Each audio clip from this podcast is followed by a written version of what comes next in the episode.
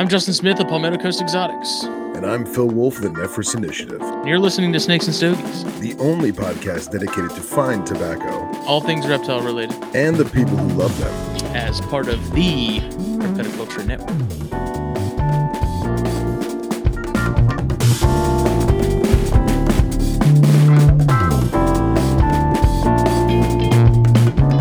Boop, boop, boop, boop, boop, thought Hello. you were doing the, the Major League Baseball. Do, do, do, do, do, do, No, do, I don't- do, uh, don't- Hello. Hello. Hello. Hello. Hello. what is going on? You know what's going on? Snakes and Stogies, episode 118. That's what's going on. Oh man. But not just only is it episode 118, it's episode 118 brought to you by blackboxcages.com. Cages, racks, you need it, they got it. I really need you to get your slider set up so I can get pictures because we need it for social media. I You're know. the only one that has it. I And know, then I, I feel bad. I'm sorry. Puget Sound Pythons. Oh, why am I pointing behind me? Good lord, I can never get this right. Okay, all right, yeah. Uh, Facebook, Instagram, check them out. They've, uh, I, I think they're they're pretty far into breeding season with some stuff, 100%. I believe. So be on the lookout for anything they got for sale. Uh, they're awesome people here. Dude, those new, uh, supporting the Herpetoculture Network. Those new display things for their show, the display cases. Yeah. Dude, if they get those, that's that's fucking cool, man. That's some snazzy stuff. Absolutely. Puget Sound. Right on. the fine people of the Pacific Northwest. So we're joined by two very unique individuals. Uh, M- M- Snakes and Stogies is proud to present uh, Bob and Mike from the Albuquerque. Well, let me rephrase that: the American International Reptile Museum. Did I say that correctly? Mm, almost. Rattlesnake Almost. Museum. Not reptile. Rattlesnake.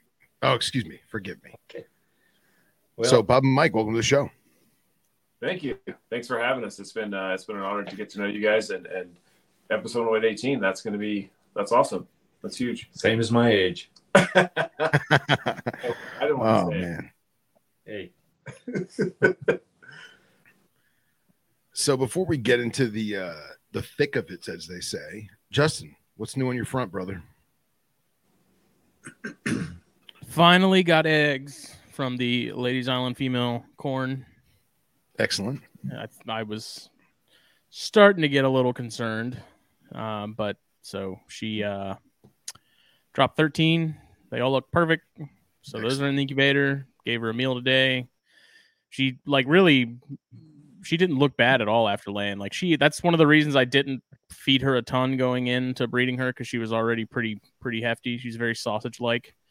So I figured once she laid, she kind of be back to like where she probably should have been. Sure. So she's looking good. I put a, a meal in her and uh just waiting on some other stuff to drop now. The Dion's looks like she's about to explode. I have a feeling it's gonna be a pretty big clutch, which would be cool. What's the Um, average?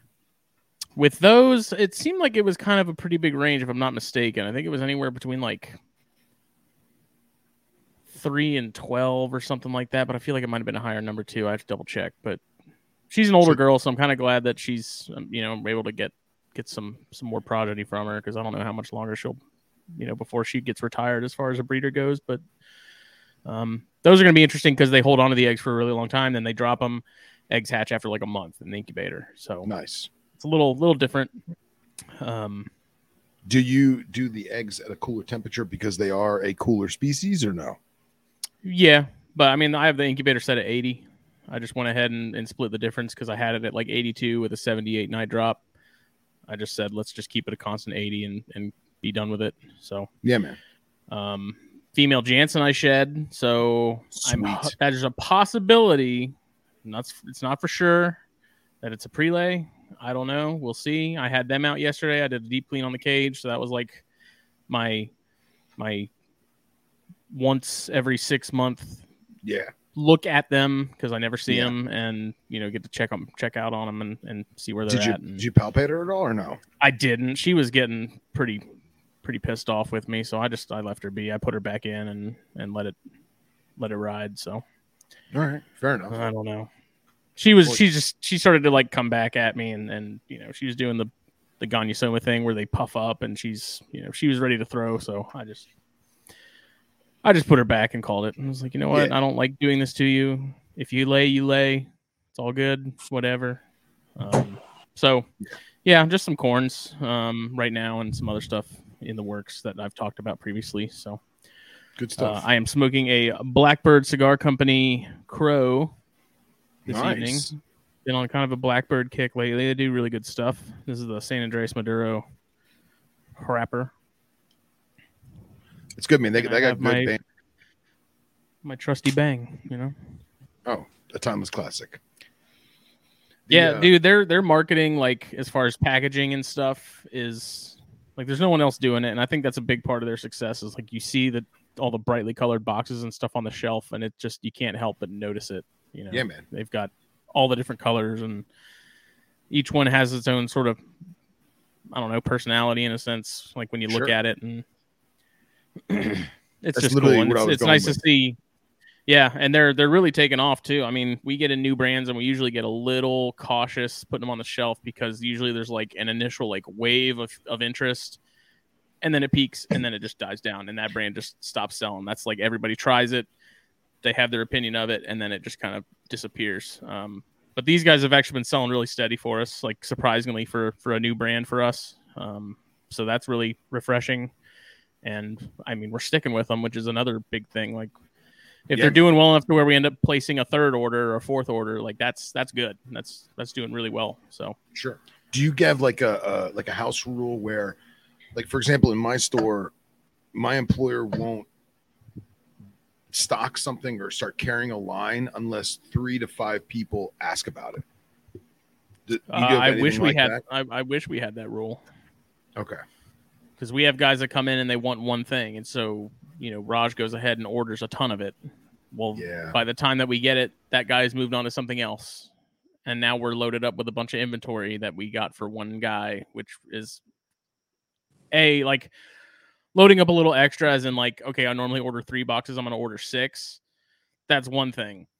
But when you go to order like 10 or 12, because this guy's been coming in consistently wanting and buying these, and then all of a sudden he finds something new and he moves on to that, and now you're stuck with those 10 boxes of you know whatever. So Yeah. I, I drank Mountain Dew for six months. Now it's time to switch to Dr. Pepper.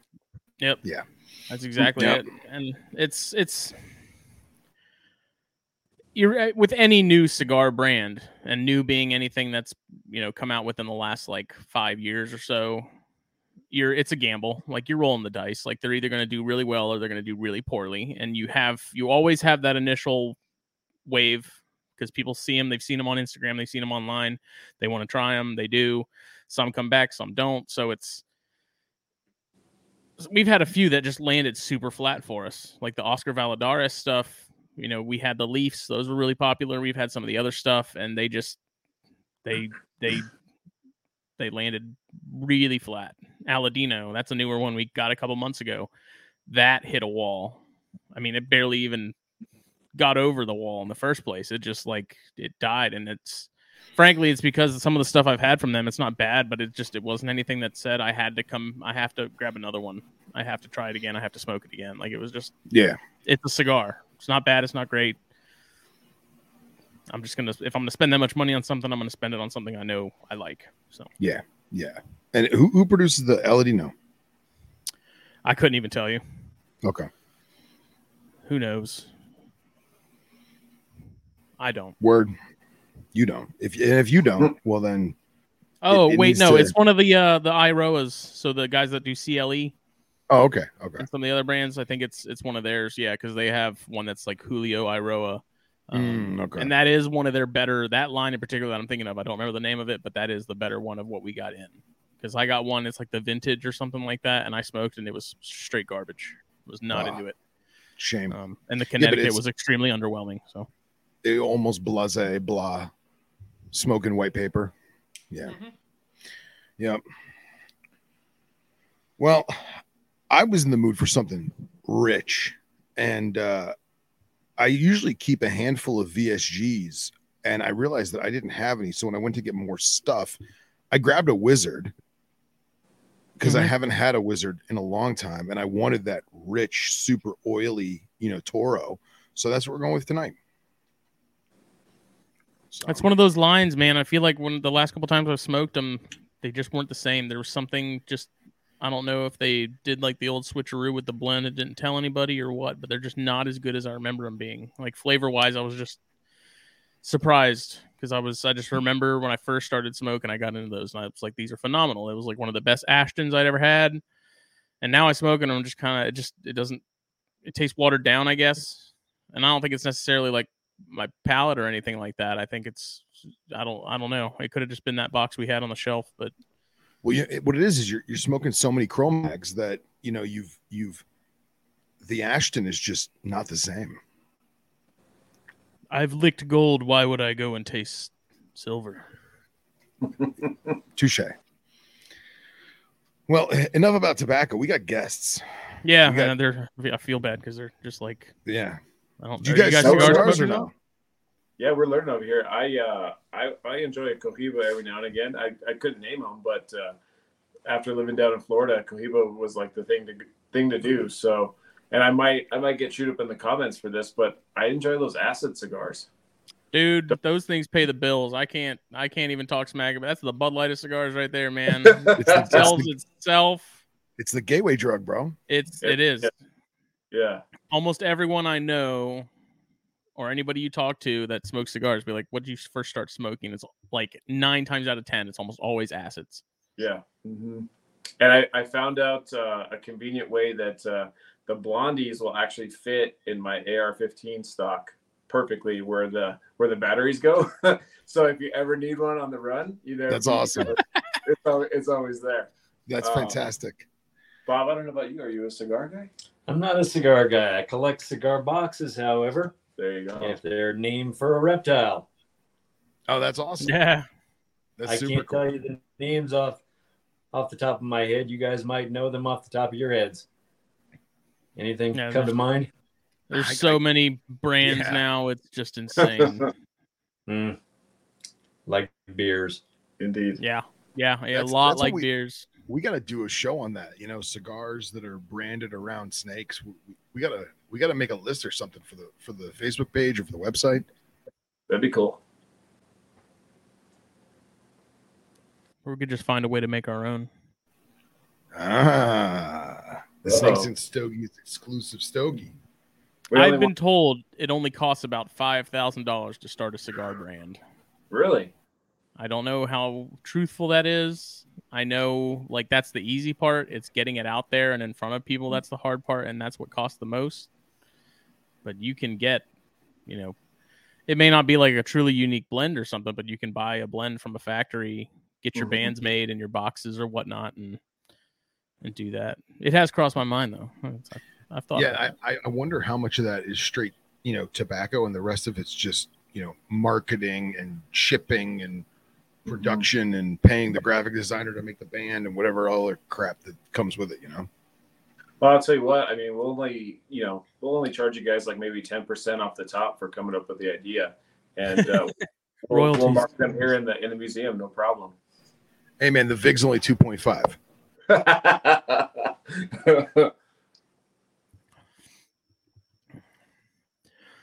Oh, ah. yeah. So I got this crow, and then I got a what's it called? I don't remember the name of it. They're all named after a bird, which is kind of a cool thing. If you're into that, If you're into that Oh, kind of the- thing, the- this is the Coco, which is a Criollo wrapper, which is That's probably a- my favorite out of what they do because you don't see Criollo wrappers a lot. yeah, you are a fan of them. Criollo and Corojo, that's where it's at. So let's get into let's get into snakes, man. Um, why don't you guys introduce yourselves better than we could have, and uh, give us a little rundown about what you guys do and a little bit about the museum, and we'll go from there. Sounds good. Bob, you want to go first? Sure. I'm Bob Myers. I uh, run the Rattlesnake Museum in Albuquerque, New Mexico, and have done that since 1990. I was uh, called vintage just before we uh, went on air, but I'm okay. and uh, we see a lot of people. Uh, we teach a lot of people, and uh, I feel that's uh, an impart, important part of herpetology, getting the word out. Uh, we house Here, a large collection of rattlesnake species here, 34 at the moment, species and subspecies Wow. and uh, quite a few other reptiles and amphibians, um, most uh, tied into the rattlesnake subject one way or another. Uh, the Gila monster for its venom, uh, king snakes for their, their uh, interest in rattlesnakes as food, um, snakes that uh, imitate rattlesnakes, uh, shaking the tail, uh, making a hissing sound that sounds rattle like. Uh, these kind of things. We have some arachnids, scorpions, and spiders for their venom. We also compare bee venom to snake venom here. And Mike, You you want me to follow that? Um, yeah. My name is Mike Armijo. Um, I've been I've been a patron of the museum um, for for a little while. I've always lived in Albuquerque, and I've always wanted to come here for the years and years that I've been interested in snakes. Um, and I finally was able to connect with Bob recently and and help him out uh, getting the social media aspect off the ground and and, and getting involved with uh, the 21st century, as I call it. Um, and uh, yeah, being being a snake keeper and a snake appreciator and advocate, uh, it's it's only you know it only makes sense to come down and, and be able to help Bob get the message out there to so many more folks that either haven't been to the museum yet or have heard about it and want to learn more. Uh, just you know anything we can do to get the get the message out there, get the education across, and just uh, just help these snakes kind of live. Uh, we live in an area that's uh, pretty popular for some of these species, and uh, not a lot of locals don't know enough. I think so. You know, anything Yeah. we can do to kind of to push the message and, and, push the, the their learning curve and and be able to expose people to the positives of these animals is, That's uh, is a awesome, big yeah so i've been in it for a while and i'm like hey you know what why don't i just combine both passions um, and and help bob here and, and like i said spread the word he has been a big help. We conned him into helping us clean cages yesterday. oh man. I don't know if he was ready Nice. nice. it was i mean That's how I'm- that's how they get you. yeah exactly i was gonna say I- i'm used to cleaning cages at home but man when you got to clean somebody else's it's like uh, you know the the spotlight's on you but uh, i think i think i did all right i think i did all right Nice. That's great. And I, I love how you guys have live animals and it's it's still a museum because I think so many people hear the word museum and they think of ancient stuff and they think of, you know, historical artifacts and they think of taxidermy, but you guys have everything alive and it's the same concept. It's a museum. It really is. The displays and and everything, but it's alive. And I think that's that's a great thing. right half the museum are the living specimens and i think that draws people in. But they're surprised to find out that we have artwork and artifacts all Yeah. reptile related. So even the kids get into it. Um, some collectibles and uh, some su- surprises. People come in and they are uh, pleasantly surprised. I think they usually leave with a smile on their face. Uh, right now we have a steve irwin memorial for those 20 and older. I find under 20 years old, they don't have a good memory of Steve Irwin. Yeah. Uh, we've got right now on exhibit an original John Audubon, the only rattlesnake uh, watercolor that he did. Uh, a set of That's glass awesome. that, that was designed in the 1960s, all reptilian. And uh, so people that um, that come in just for the snakes are surprised and pleased that there's a lot more than that here. Yeah, Yeah, man, that's, that's fantastic. Yeah, we fill we fill the groove with not you know not only the educational aspect, but then uh, you know Bob has an amazing gift shop set up in the front, so uh, we're kind of in a in a more touristy style area, and a lot of people uh, they they tend to kind of gravitate to this part of town so they can get a, a bit of not only New Mexico but you know Albuquerque history, and then uh, you know, they we have the museum. They can check out the specimens and, and that type of thing, but then also get like the gift shop experience for the more, I guess you could say, in, in a way, reptilian side of things. Um, even you know, with with kind of going with the theme uh, of everything. So it's it's uh it's well rounded for sure. Um, grab. You know, I, I want to go just for the gift shop, man. The pictures are awesome. I was going to say, uh, Bob and I have been talking. We're going to be doing some giveaways here shortly for some uh, Rattlesnake Museum gear. So, like shirts, hats, uh, some coffee mugs, um, stickers, a few different things. So, keep an eye out for that. Um, that that should be happening pretty shortly. So, uh, we'll keep you guys posted for sure. Awesome. Yeah, that's awesome. We we try and do as much uh, charity stuff as we can. That's you know snake related and conservation related, and we uh, we work uh, our major organization that we do a lot of stuff with is the uh, Snake Snakebite Foundation, which does uh, snake bite treatment and education in in most parts of Africa as well as worldwide. So we'll definitely uh, link up with you guys and do oh, some, wow. some charity stuff in the future. And we have some some pretty serious raffles in the works coming up here soon. Okay. Um, I'm hoping within the next couple days actually to kick off the first one. So Okay. We can talk yeah, about that at the end of the show, Phil. If you want to get into that later when we're when we're wrapping up, we can. Yeah, absolutely. Go over that. Absolutely. So. Yeah, we'd love to but be. yeah, that's. Uh, I mean, how do you? Yeah, how do you guys go about finding those artifacts and you know the the one off paintings and stuff like that? Like, that's not something that you typically would come across. I guess just sort of perusing antique shops and stuff. It's right. I used to do a lot of that. Uh, I'm on the internet every night for three or four hours talking to people around the world that are uh, collectors and not necessarily uh, uh reptile collections, but uh, uh, shoot, sheet music collectors. I collect sheet music if it's reptile related, um, album cover art, medical items, um, artwork of different kinds from neon art to oil paintings and uh, so I've made a lot of friends. And uh, beyond that, we get uh, 50, 60,000 people through every year. And a lot of those people get interested in the collections themselves. They'll remember some item they've got at home. It's sitting around collecting dust. It might be a Steve Irwin collectible, and they'll stick it in the mail. So we get a lot of surprises too. That's cool.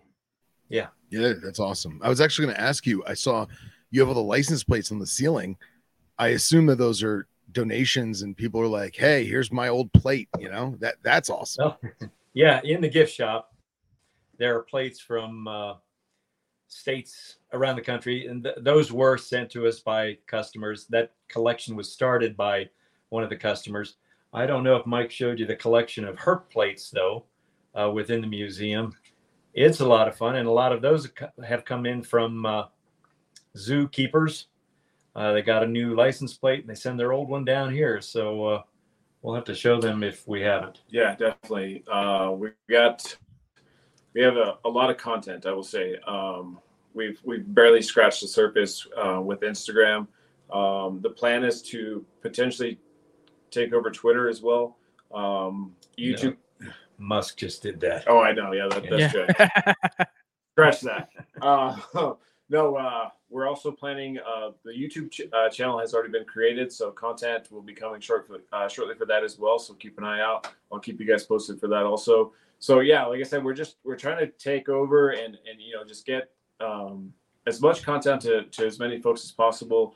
Uh, also with the Patreon um, in the works as well. That way, uh, those funds can can provide some behind the scenes footage, kind of give everyone a you know a a little bit more detailed look at a few different things, but then also have that, you know, be able to support the support the animals in the museum that much further.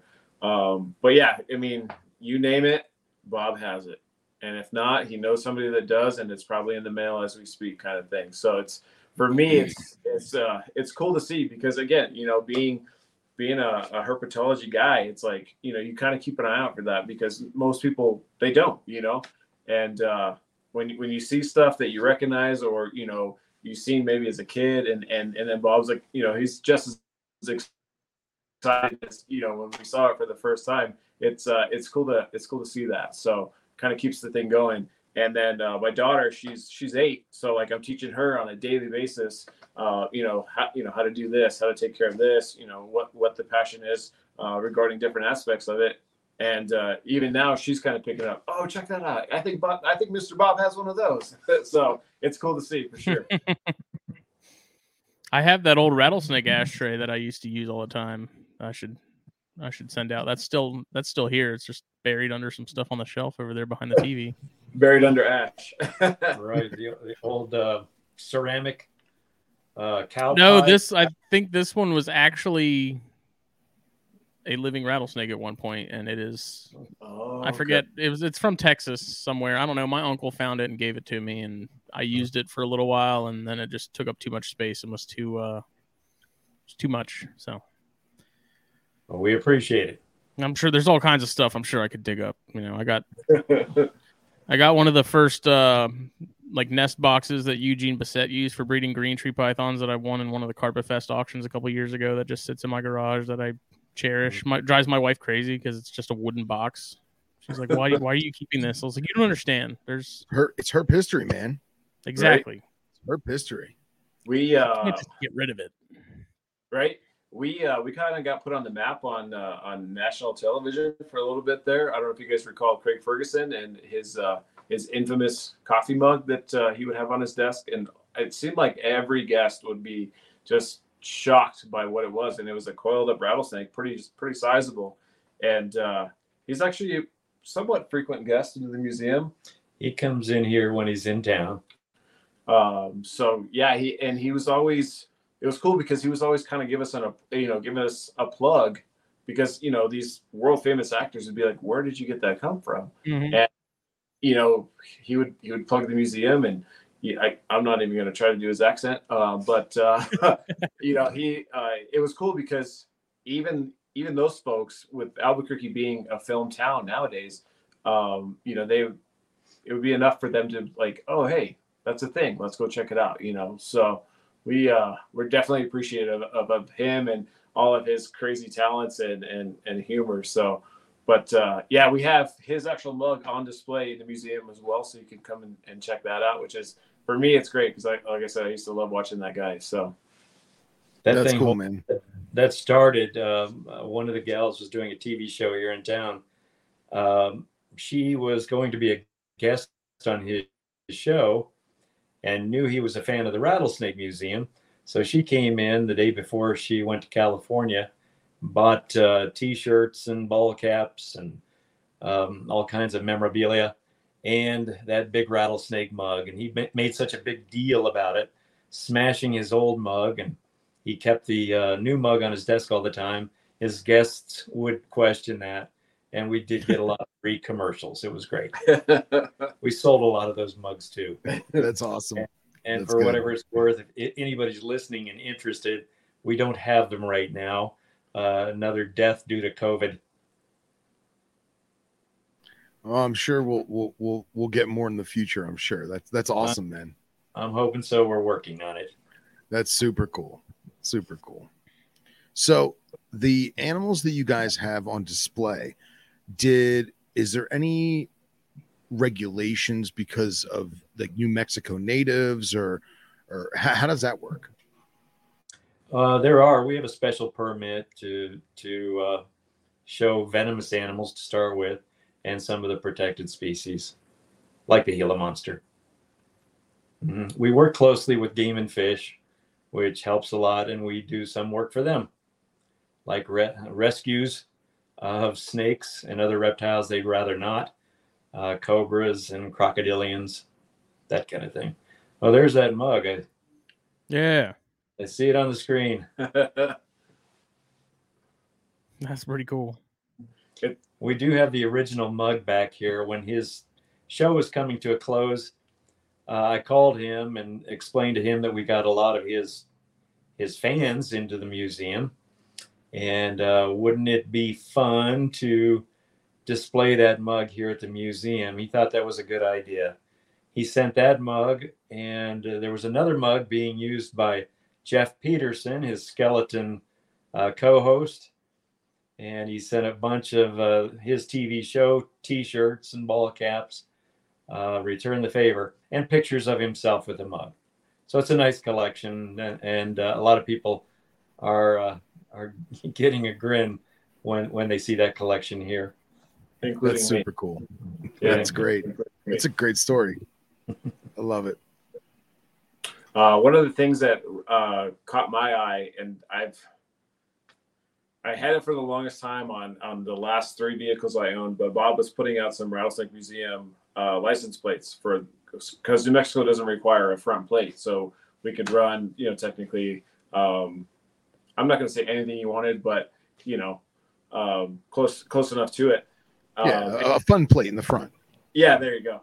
Yeah. Um, and so, like I said, for I would say for I've had that thing ten years now, and my my newest truck, I, I don't have a mount for it, so I got one in the mail. So my plate's going back on. But it's funny if you if you drive around town long enough, you'll see rattlesnakes on fronts of cars, and uh, that was a gift uh, from a buddy of mine that I used to play music with. Um, he actually picked it up for me, and then uh, shout out to my buddy Kevin. Uh, but he uh, he grabbed that for me, and, and I, I threw it on my truck, and I've had it on there ever since. And you get you get either surprise looks like, oh hey, I know where that's from, or okay, what's the story? Tell me more about it. And you know, I I won't pass up you know pass up a conversation. So I'm like, yeah, go see Bob, go down to the museum. And this Yeah, is before I, you know this is before I even had a, a face to the name kind of thing. And uh, so yeah, the, the the snake's going back up on the new truck. Um, just be, should be a matter of a couple days, and we'll, we'll be representing the museum all over again. Nice. The the quintessential conversation starter. Exactly. It Yeah. was. We did the plate with the uh, logo snake. I don't know if it's visible on the screen. Uh, just the snake, not the name. So it, it was a curiosity, and a lot of people were asking questions, and that was the idea. Yeah, man. That's the goal. I love it. So you said over 35 species of rattlesnake? Uh, 34th. 34. hmm hmm So Yeah. I, I'm, I'm not going to make you rattle them all off, pun intended. Thank you. But uh but uh it's it's funny because some of the people in the chat they're like, What's in the yellow what's in the yellow cage behind you? It's moving, you know, what's in the box? Right. Um how many eh, are they all on display all the time, or do you guys have like a zoo scenario where you kind of rotate stock out um, and like change things around, or is it always the same animals that people can, you know, I don't want to say get attached to, but you, you see where I'm going with this? Yes, we, we do have an animals off exhibit. Um, they're future uh, exhibit animals, young ones. Uh, we've got retired animals off exhibit that are showing their age. We've got uh, mates for those on exhibit, and we do rotate uh, some of the animals out. Uh, we've got a Gila monster on exhibit right now that's uh, about to turn 34 years old. So she's uh, wow. lady. Yeah, we've got quite a few uh, elderly animals here. Uh, That's crazy. Yeah. Do do you know if she was field collected back when you could, or is she captive bred even though she's that old? she was captive bred uh, 1988 at the San Diego Zoo. Thing's literally older than me. Not by That's much, awesome. but He is older than more than half the planet. crazy. That's that's crazy to think that. That's awesome. Ha- has, have you ever bred her or no? No. Okay, Yep. it's probably better off that way. Yeah, she, that's why she's lived so long. Yeah, exactly. Right. Yeah, She's healthy and happy, very active. awesome. Do you guys do any breeding at all for the museum or your own personal private stuff? We do. Back in the beginning, beginning we did a lot of breeding, uh, but uh, it was more of a sport. And now we do breeding uh, if there's a need for a particular species at another zoo, and we'll try to provide that if we can. We need a heads up, uh, Right. couple of years advance notice, but uh, we do that. We cool cool some of the animals down in the winter, and uh, get them ready. That's awesome. Yeah. Do you have any coals in the fire right now, so to speak? Um,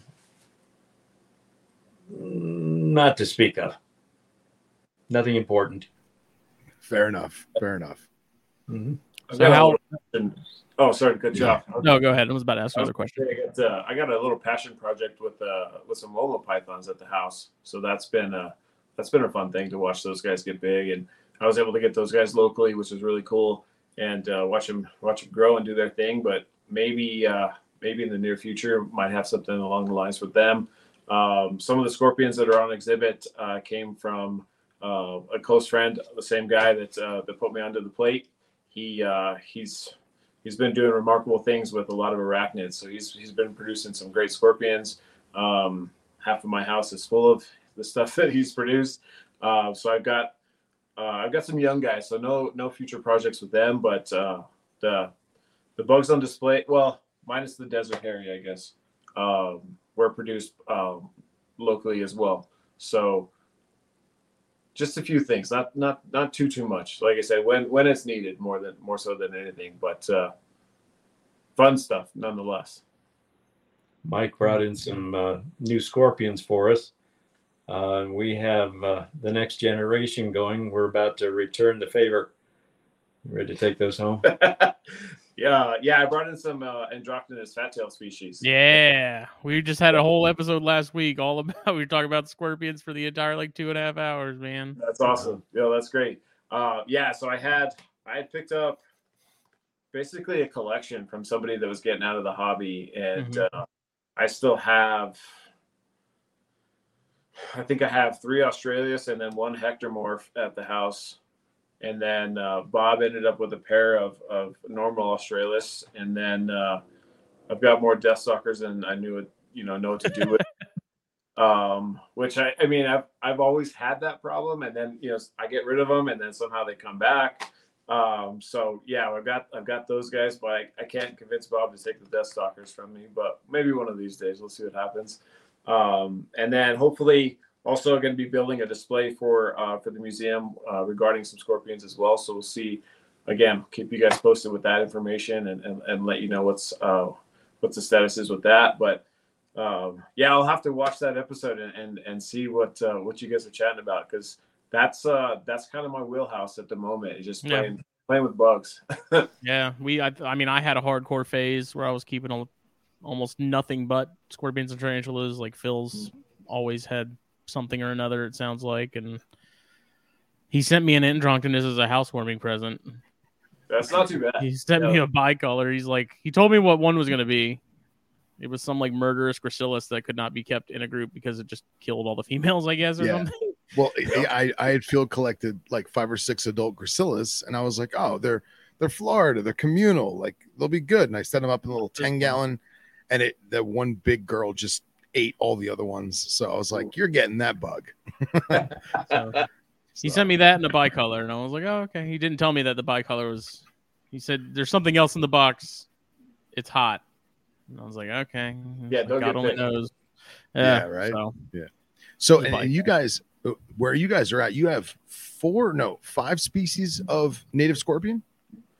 Uh, that yeah, if memory serves, that sounds about right. Uh, yeah, I think you've you've got one Hadrurus or two Hadrurus. You got two Vaejovis, and I think you got one Diplocentrus, right?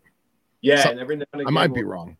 No, yeah, and then every now and again we'll get some bark scorpions cruising around too. I Oh, think awesome.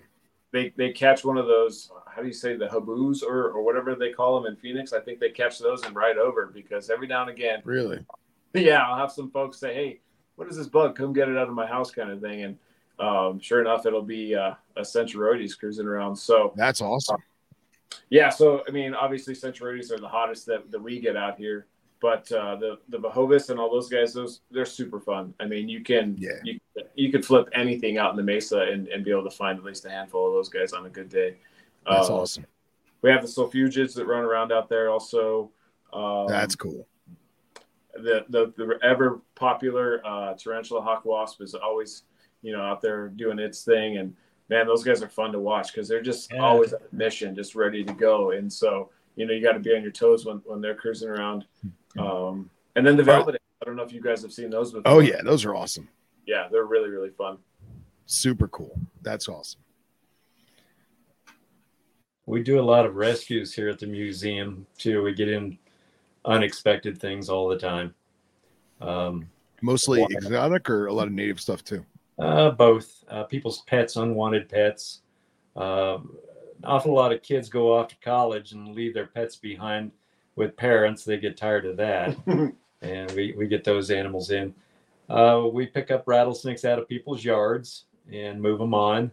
Uh, we get in, in injured animals uh, on a pretty regular basis. We try to take care of those. Wildlife Rescue here in town takes care of birds and mammals. And uh, if they get in any reptiles or amphibians, they send them our way. You guys just trade. We do. yeah, yeah, we get a bird in uh, and then we, we send it to them. that's awesome. That's super cool. It's like I'll give you two possums and a finch for your bull snake. Something those like that. five It's- A trucks. Yeah. Yeah, exactly. That too. Yeah, that's awesome. That's super So how cool. how difficult was it? I'm sure it's probably changed, but I mean, in the beginning, because Al like New Mexico in general is in terms of like native wildlife and stuff, it's fairly strict in terms of like messing with stuff and collecting. And has it always been that way, or was that was like Not that as strict as? Arizona, but yeah, uh, some things are hands off. Uh, there, there are limits as to the number of some animals you can pick up uh, for the pet trade. Um, yeah, a few that are totally hands off. We get Gila monsters in New Mexico, the uh, mottled rock rattlesnake, the narrow narrow-headed garter. A few others are, are hands off for most people. And then I think hots in the city limits, including native species, are are definitely a no no. You got to keep an eye out for that stuff. You, you can get a permit for these things. Yeah, um, which there's been uh, a lot of progress with that. Uh, one of the first times, actually, and I don't know if I've ever told you this, but the first time I stepped foot in the museum was for a meeting regarding the CITES list and how everything was going to be classified and how the state was going to handle things.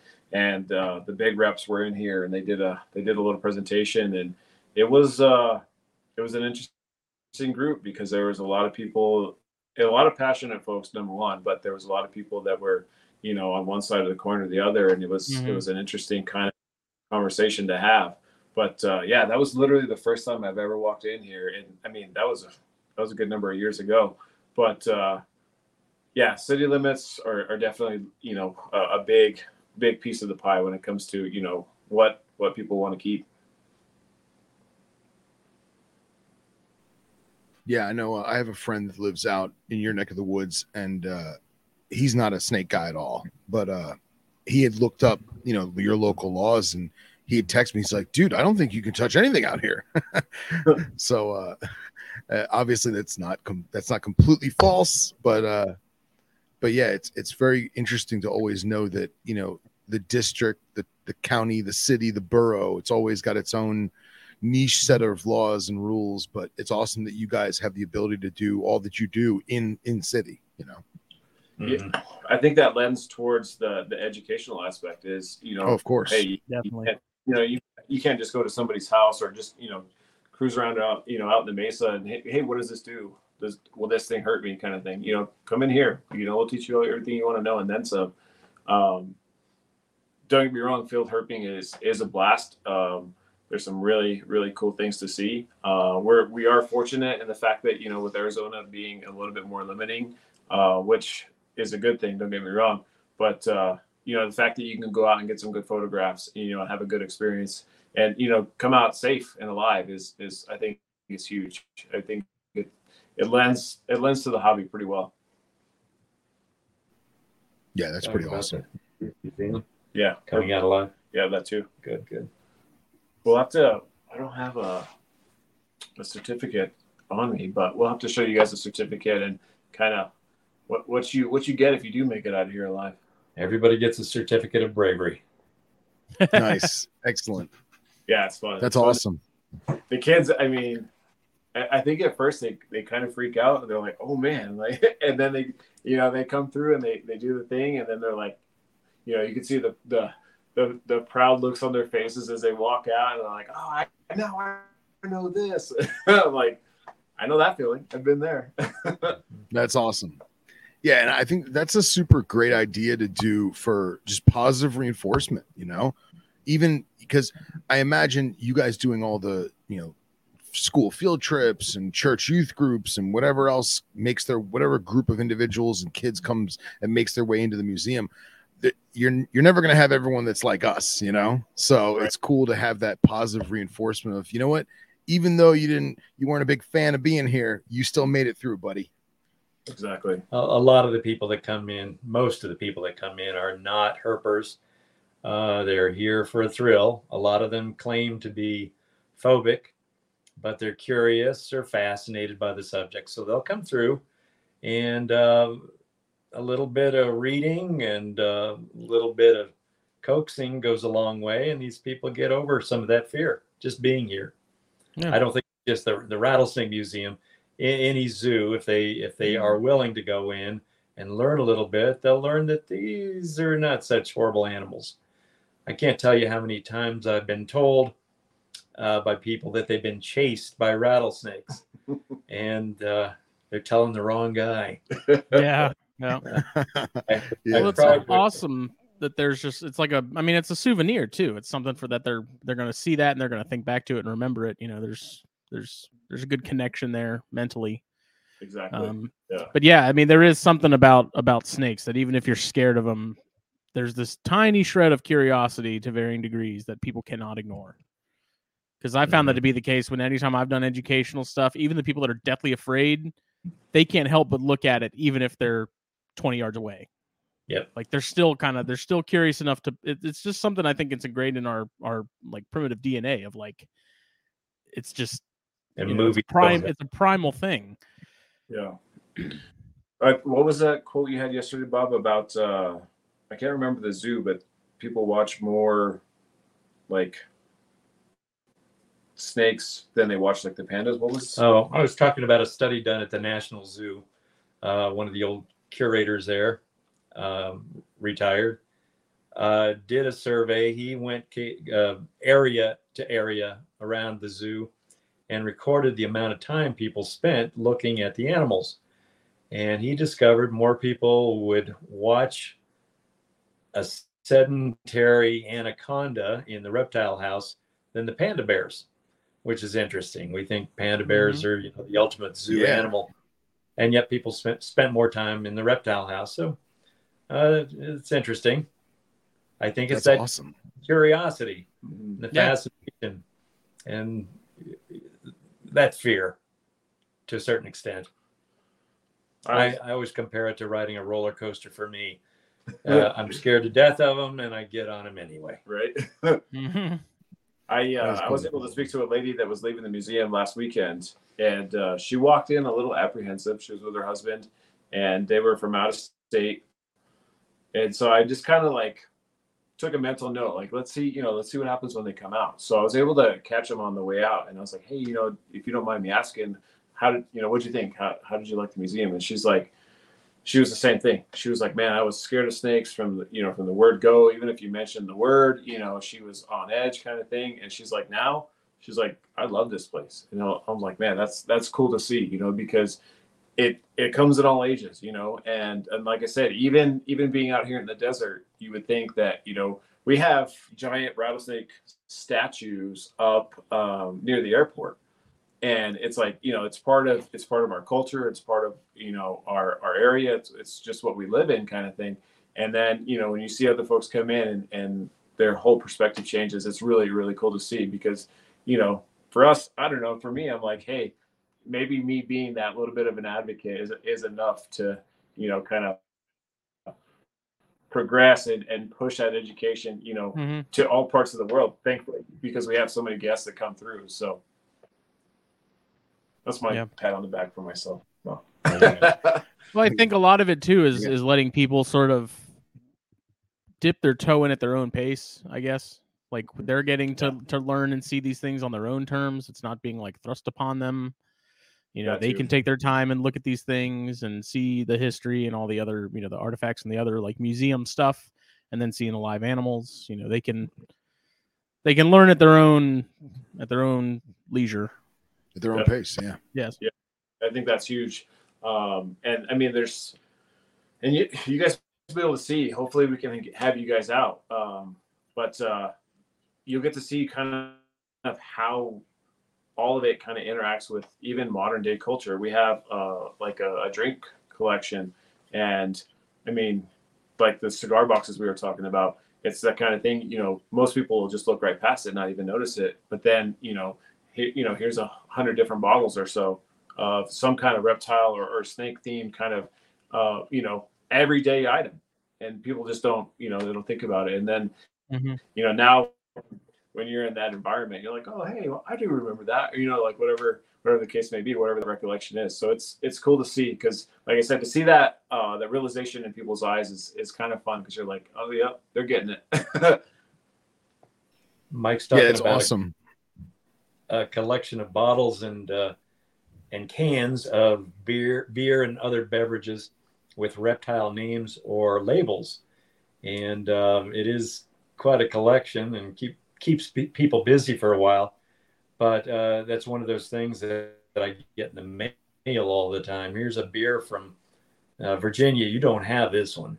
I had a couple Mhm. little old ladies come in last year, and they had been in a year before that. And they said, "We we studied your collection of bottles, and we noticed you don't have Copperhead Ale." And they had a six pack. Set it down on the That's counter. awesome. Yeah, it was That's fantastic. I think it's it's also great too because yeah, right. Yeah. It's also great too because you're you're catering to people that you know that aren't necessarily there for the reptiles themselves, but they're yeah, with you're someone making a who connection between something they're into. Yeah, you know, and th- who knows? That's could have exactly it. Yeah, some guy who like a connection smokes between cigars. other people's hobbies. Yeah. Yep, yep, an interest. Yeah, yep. That's I think you'll brilliant. enjoy the cigar. Let's be real, it, it's quintessential Americana. You know, Mhm. like Yeah. that's that's an attraction to itself. Rattlesnakes are all American, North, Central, Hell and yeah. South. Mhm. Hundred percent. So do you guys have as far as like Yeah. the collection? Is it all U.S.? No, but it's primarily U.S. Most of our visitors are are U.S. So uh, we try to have everything that they might find in their backyard. We do have some Central and South American species. Yep. We talk about uh, other pit vipers and the coral snake, and uh, so many people now come in with a picture on their phone, wanting to know what what they saw and how dangerous is it, and and in most cases it's a non-venomous snake and we we go through that. And the question comes up what happens if i'm bitten by a rattlesnake? And i, I start by telling them the death rate from rattlesnake bites is about one in a thousand so i wouldn't you know lose sleep over that you're probably not going to be bitten anyway I did read today. Yeah. Actually. Um, he was an older gentleman. I believe he was 90. He was, and I don't quote me on this, but I think he was top of the of the uh, chain of command for one of the rattlesnake roundups. He got bit and actually Yep. passed away. Mhm. I read that today, and I was like, oh, "Oh, it, wow." it does happen I'm like, "Does karma exist?" I mean, I'm not going to go into Yeah. that, but Yeah, ca- karma's a bitch. never- you never know. Yeah, right. Uh, it does happen and so many times when it does happen it, it's brought on by the the person uh, uh, dealing with the snake Mhm. I remember a Mhm. story. Uh, I think it took place in Iraq. Two hunters were out and came across a snake, and one decided he'd uh, torment it by pinning it down with the butt of his rifle. And the rifle came up, pulled the trigger, and killed the guy with his own gun. And his friend Oh, watched that happen. Ouch. Yeah, Oof. that's karma. I, yeah, I mean, Another one I like is a guy that bought a new truck and uh, had a gun rack installed immediately and was he- heading home and found a rattlesnake crossing the road. So he pulled his truck off to the side of the road, jumped out with his shotgun, ran around the other side of the snake, took aim, shot and missed, and all those pellets ricocheted up and hit the side of his brand new truck. Oh, That's a that's a story. yeah. Yes. yeah. Right. Not a Darwin Award, but close enough. yeah. Nobody died. Poetic justice. including the snake. Poetic justice. Yeah. And do you That's do you have any involvement in terms of like anybody that gets bit locally? Like, are you guys a point of like reference for law for enforcement exotic or hospitals? sometimes. Yeah, and I, I Okay. used to go. I, I'd visit uh, snake bite victims at the hospital. They'd even give me a call, and I'd do a little in- interview. So I have a, a lot of those, and uh, I learned through my experience that that bit about uh, most snake bite victims being young drunk males is not necessarily true. I Hmm. I uh, interviewed a lot of women, a lot of kids. Uh, the most unusual bite I visited was a young Navajo boy who had been bitten.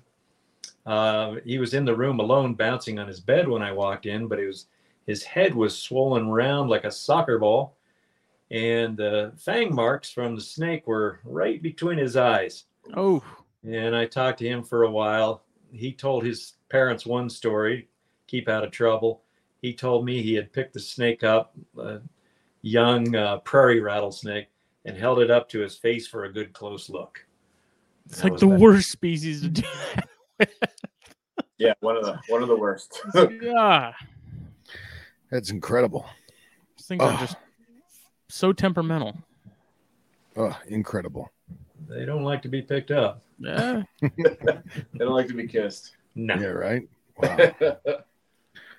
Wow. well, gentlemen, what are we looking at in the background there? Yeah, so this is just uh, a small section. Uh, we're kind of in the back corner of the of the furthermost room. Um, in the far corner, I guess. Let me see here. These two are the Cerastes species, so some horned species. Um, in this, we have a Panamint and a speckled. Um, and actually, that's a pretty cool shot, Bob. I don't know if you've seen him on uh, what he's doing. Uh, we have a melanistic atrox on the bottom here. I don't Oh, cool. my top shoulder. Um, a Southern Pacific on top. Um, you have a Western Northern Pacific. Northern Pacific on top over. Uh, let's see. I'm going the completely wrong way. Man. Yeah, it's like inverted. It's weird. Yeah, Yeah. it's backwards We struggle Uh, with it every week. Every and then week. Albino, uh, and albino Atrox just below that guy. So, uh, like I said, this is just a small corner. I don't know if this is going to totally mess up everything, but then I've got a few other displays over here behind me. Um, and like I said, this is just the the back back corner uh, with, I with can, oh I can recite the, the snakes down that line. So, So- a Hopi, uh, prairie rattlesnake, uh, an Arizona black, midget faded, Wow. A South American rattlesnake, a tiger rattlesnake. What do we That's have? fantastic. Great, Great Basin. It just And keeps the- going. It does. it does. Yes. Come around uh, feeding time or cleaning time, it does go on and on and on. And I love how you guys have, you know, you've got your plaques on the top and the bottom of the glass. Everything I'll looks like it's everything looks like it's head height, which is great. Is that like storage underneath them? Yeah, we. Uh, I'm in the middle of redoing the signage, but I have signs for kids down below. Um, most of them a one-liner that'll give a little uh, interesting tidbit about that snake. I don't think I've ever seen that done before. Yeah, that's real smart. I love that. Yeah, we get the kids involved in, in the reading. That's important. I'm working in a library right now too. Um, I want to get kids uh, reading, and I, I started by collecting reptile books, and that expanded into uh, other other animal groups, birds, insects, mammals, and then nature books, and then wildlife books, and then biology, and then other sciences, and and now I collect anything I think will be of interest to kids. Uh, planes, trains, and automobiles, uh, art, and all Was was that a things. clobbereye yeah, being arboreal? Uh, so that's that's the speckled, right, Bob? Yes. Is it speckled? The Mhm. speckled's hanging out in the in the bushes. I just saw him and I was like, man, that's kind of funny. That's and he's great. up there. Get his rattle at the. I don't know. I don't know what- Oh wow, look at that Wow. rattle. Yeah, I don't know. It's it's hard to it's hard to do this with an iPad. I'll tell you that much. No, you got it, man. Oh. You're doing good. And then uh the melanistics guy, he's down here. I don't know if you can see him. Oh well. man. hmm Pretty good size on him. And then the uh the albino next door. Nice. Uh, Great this guy's this guy's kind of posing a little bit. Southern Pacific. I don't know how well you can see him. Hopefully you can. Yeah. can. No, he's good. He's good. his his cousin next door. But uh, and then we have a little bit of, of non-venomous in this rack uh, within the visions, uh, an Everglades rat uh, down the way. I don't know if you how well you can see the the bottle collection. I'll try not to shake you guys up too Yeah. much. Wow, Um, look at that. But that's a that's a view of the the next room down the way there. Show show the bottles a little more closely. I want these guys to look for something we don't have. There you go. That's You need awesome. some some Steve Snakesuary Venom hot sauce is what you need. There you know go. what? We're, We we're gonna have do- to donate we have that. We have a hot sauce collection too. Yeah, we're gonna have to. We're gonna have to get with Steve, and we're gonna definitely have to donate that. For sure. Nice.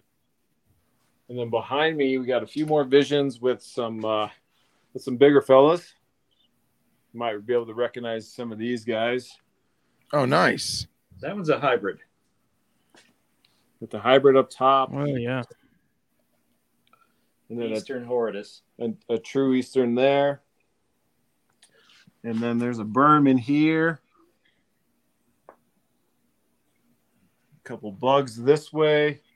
So these are the some of the contributions that uh, I indirectly helped out with, which is pretty pretty awesome. I- I'm I'm stoked to say that my legacy lives on. That's Um, great. A lot of the bee, bee things behind you there, Mike, are donated. Oh yeah, we'll definitely show those guys. So a few more visions with uh, a few more snakes on this side, and then if we spin around a little bit, here's uh, here's the bee wall. That's awesome. A few things, really cool things in there, honestly. And then some some more local guys that you can find. Um, another hybrid. This guy's always out and about it. I, I enjoy watching him. That's uh, an Atrox viridis, a Western Oh. Diamondback gray rattlesnake hybrid. Wow. That's cool. This, this guy's pretty deep in the blue, and I don't know how well I'm going to be able to get him. Um, he's back in the corner there. That's a patternless Atrox, Western Diamondback. I'm so used to talking to tourists. I, I don't I never know who I'm talking to. no, you, you can you can speak scientific to our, our crowd. We're, we're cool with it. Oh, we got a little bit of an action shot from the big boy. Nice. Kind of I miss my up. Atrox. I don't. I was going to say this guy was rattling at me yesterday after cleaning. I enjoyed it. It was a fun snake to have. It was definitely neurotic. To say the least. I don't know how well I can get Is, uh, this guy, but Is uh, a, Aphonopelma. Oh, what's the? Yes. Yes, indeed it is. Good eye, sir. And then we have some more drinks here. Oh wow. That's See up crazy. Those. We could have quite a party here someday. Yeah. I was Jones. That's awesome. um, vinegaroon species hanging out. I don't know how King Cobra malt liquor. Yep. That's you gotta have that if you're gonna have the collection. Gotta have that. Go this one, Jones. That's that's my favorite. Which one? Can you read the the Jones soda with the uh, snake sign? Uh barely. What's it say? Strike? Um, let's see. And I can't tell where you where you're. Good Am I lord, in the remember- SoBe? It's hard to tell. I used to drink SoBe all the time. Yeah. Oh yeah. That's hilarious. Whatever happened to SoBe? I don't I don't. I think they went under, man. Ah, what a shame. Uh, the best yeah, bottles. The sign says, uh, "Please break for snakes." Oh, that's great. That's great. Cane soda. Um, Good stuff. Some of the Native American art. Oh wow. Look at all that. All of these kachinas are uh, reptile related, with the exception of a spider woman and a bumblebee kachina. Uh, s- some of your watchers may may know about the kachina dolls. They're a big deal here in New Mexico. Um, they're most of them are Hopi made or Zuni Indian made, but the Navajos have gotten in on it. These are all Hopi, done by one man over a 25 year period. Wow. If you look close, you can see snake designs. uh, Yeah. to one. There to the right is the bumblebee. Next is the spider woman. To the left of that is the lizard kachina. The green one is a frog kachina. And then the turtle kachina on the far left. We are still here. I'm just making you guys like the widescreen so people can see it. Oh yeah, I can't even see the screen, so you're good to go, man. I just like I said, I just hope I can get everything in the shot here. Yeah, that's that's absolutely incredible. And and this is see, this would be bad for me because I would have to do 10 laps just to make sure I got everything. Yeah. You know, there's so much stuff to see. yeah, you're you're telling me. That's Oh. awesome. And let's see, uh, we got some growlers up top, also uh, reptile themed and such, That's fantastic. with the with the best one on the end there. You'll see it in a second. Hey, there it is. Um, And then if we if we enter into this room, Before you get it Oh. too far away, the that's right. We got to show the license place. Oh, there we go. Ten months. There's a few different few different states. oh, I like the horn lizard Texas one. That's awesome. Yeah, man. Yeah, really I love me love me some horn lizards. we definitely they're not as prevalent as they used to be unfortunately out here but when you, you it's it's a, it's really really fun and it's an honor i think so yeah we could definitely get the Yeah. plates and then like i said if we step in here um what this was almost 50 50 hots versus um, local non Uh, yeah. roughly.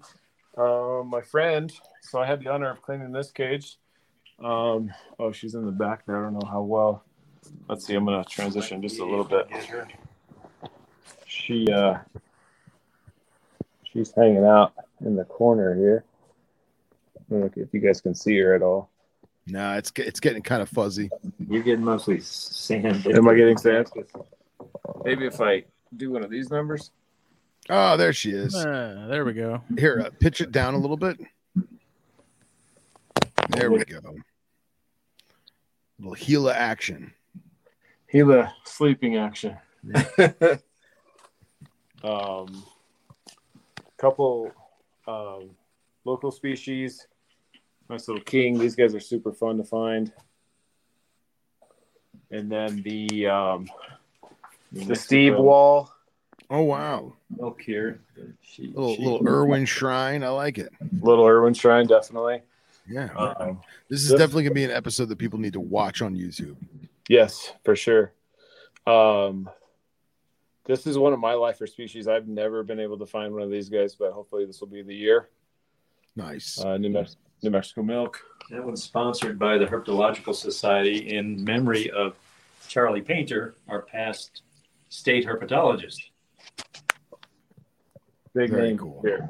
Big name out here. Yep. A few more cages go into the the front room, the the the, the front experience, and then we have an arboreal species that's not arboreal right now, but there's a green tree python in there. She's a, Hey, Um, Mojave kind of hanging out.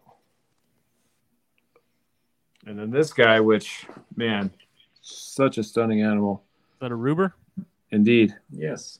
Nice. Show the plate in here. I was going to mention we do get a lot of New Mexicans in here, of course, and so we put a New Mexico license plate up, an old one, in the enclosures of species that can be found in our state. that's a good Oh, idea. that's great. that's fantastic. Uh, a giraffe's cool because everyone needs one. Yeah, why not? Why not, right? Bob, tell us more about these guys. Okay, this is a lot of Native American artwork. Uh, the small stone uh, carvings or compositions. Um, to a lot of different animals, um, mostly southwestern animals, because they're done by primarily the Zuni Indians on the west side of, of New Mexico. If you look close, you can see rattlesnakes. You can see some non-venomous snakes. Gila monsters right in the middle. Those are very unusual the lumpy, bumpy ones. And these are some pretty well done fetishes. A lot of people collect fetishes. They'll try to get different animals mm-hmm. deer, beavers, even spiders and bats. Uh, we concentrate on, on the reptiles, of course. There's some pottery, Native American pottery, um, some basketry down on the bottom, some other kachinas. uh, some miniature Kachinas coming up there. I can't see what, what your main, what your Wow. focus think of. The striped guy. Oh, okay. That's awesome. So much, so much detail in such a tiny little sculpture. Yeah, that's wild. Good. Yeah, these things are an inch tall. This is uh, Aboriginal artwork from Australia. That was Wow. sent to us by a lady, a lady living in Brisbane. She is a, a huge rattlesnake fan living in the wrong on the wrong continent. uh, she and I talked off and on for ten years before she finally made it up to visit, and uh, we put her to work for two months. She's done volunteer work a couple of times, and uh, she's a lot of fun. She is a wonderful gal, but she brought that painting with with her one time. We That's do collect uh, movie posters too. We've got a large collection, but they take up a lot of room, so uh, we're looking for a bigger building. Uh, this is one of my favorites. It's so dramatic. From 1934, Wow. Beyond Bengal. I tell the kids that, that that's me. That's awesome. And they believe him. Of course. And then we have these guys. We don't have horn, uh, live horn lizards here at the Rattlesnake Museum, but we've got a detailed sculpture of all 14 species. That's, That's awesome. cool. That's super cool. These guys are some of my favorites for sure. They, they Yeah. are so well done. They're I kinda- cast the computer and I kind of want that in my house. right? Yeah. I did not appreciate those until we got our hands on them in Yeah. Texas. You know, I, I mean- then I, I'm just I fell in love with them. You know, they're just su- it's such a cool group. It's hard really- not to, man. Yeah, Yeah. exactly. And then moving into this section, uh, it's a little bit more of how do you want to describe it, Bob? It's Well, there's there's different collections here. There's snake oils, which are That's awesome. fake medicines. That's fantastic. That right there, that that's the seller right there. Below that are the next shelf down are ceramic uh, sake bottles that are shaped like snakes or turtles. That's cool. Not not real common. And down below that are bottles of habusaki, the snake wine. Uh, if you notice, there are real snakes embalmed in in a bottle of liquor. That's crazy. Have you ever actually drank the habusaki? No, I've heard uh, stories that turn me away. Yeah, same here. Same here. I, I did take a, a whiff of one. It smelled like a dead snake in a bottle of alcohol. Yeah. Um, this in the middle is um, the the uh, snake and skull. Uh, a lot of people call it a humidor, but it, it's actually uh was used to store opium. Uh, in this country, they might use it as a humidor, but um, my dad bought that piece when he was five years old in California. He saw it in an antique store and fell in love with it. And uh, I think he told me it cost him five dollars, but he had to pay that over time. Uh, you know, making a nickel a week for allowance. It took him a while, but he had that uh, in his office my entire life. And uh, when we opened the museum in 1990, he says, "You need this. You need to show this at the museum." So I've gone out of my way to look for others, and we have a collection of a little over a dozen of those. And the book to the left of that shows one of those opium casks on uh, the cover of a book. Wow. The other bottles down there are just are poison bottles. Um, bottle collectors will take a second look here. Uh, a lot of poison bottles have ribs or little uh, nibs on them, so that if you pick them up in the dark, you'll know your your hand Oh. poison. Uh, the next shelf up here is a.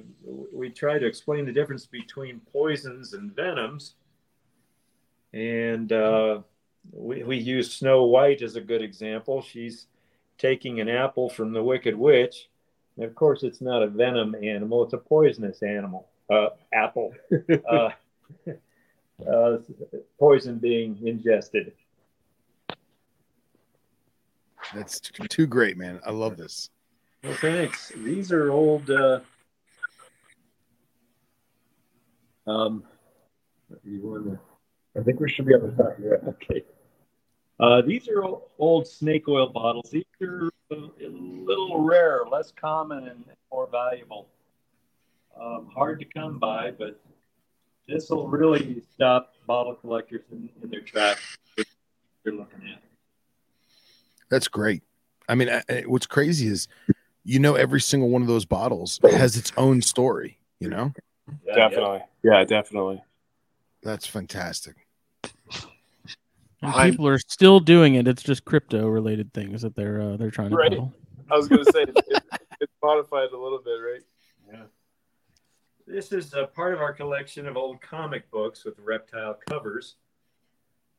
Um, most of these are what 1930s, 40s, 50s. I always ask the kids to tell me which one is their favorite. It's never the same. That's great. You got a little bit of everything, that's for sure. Um, Behind you is a this is a Remington statue uh, called the rattlesnake. You've probably seen that somewhere.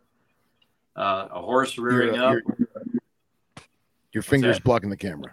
oh, I Uh, figured. How about now? Nope, still there. Uh, let's see. This is proving to be difficult. There we go.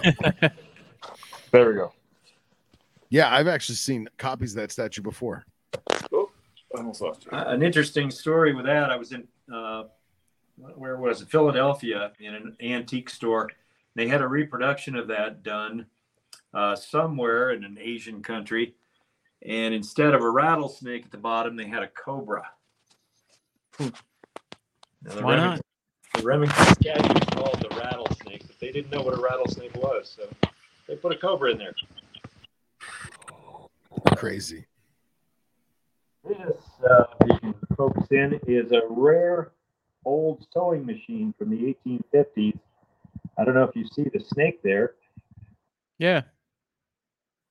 Takes a minute to to focus in on the snake, but somebody uh, designed that sewing machine with a snake as part of the that design. Very cool. Hey, does does your iPad have the ability to flip the camera so that you're using the back camera and you guys can see the screen?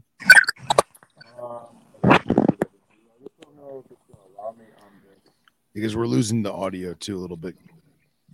Uh, let's try this. Oh, I just turned it off. So I'm on a browser and it won't let me. Nope, that's going to shut it off. It won't actually let me flip. Uh, Okay. Maybe, No, don't worry about it. let's see. You still getting a good shot though? Maybe I'll just do it. Yeah, like this. that's yeah, it's much better like that. Yeah, because I think the way you were holding it, you were guys were getting a little muffled.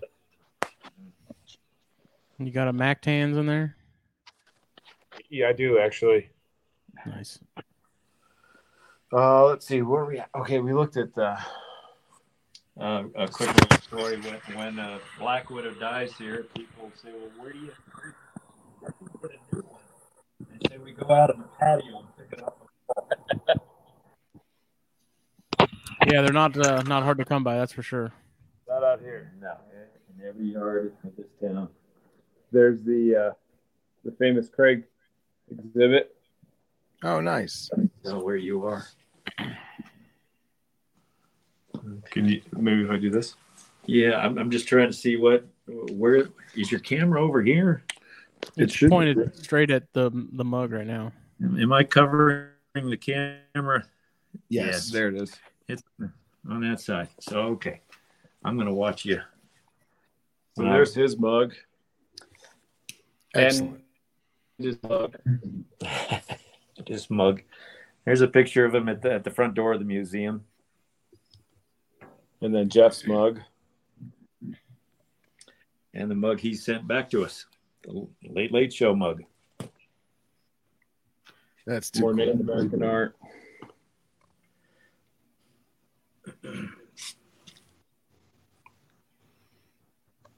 Just some fun stuff. Super awesome. And then if we want to, do you want to go to the front room also, Bob?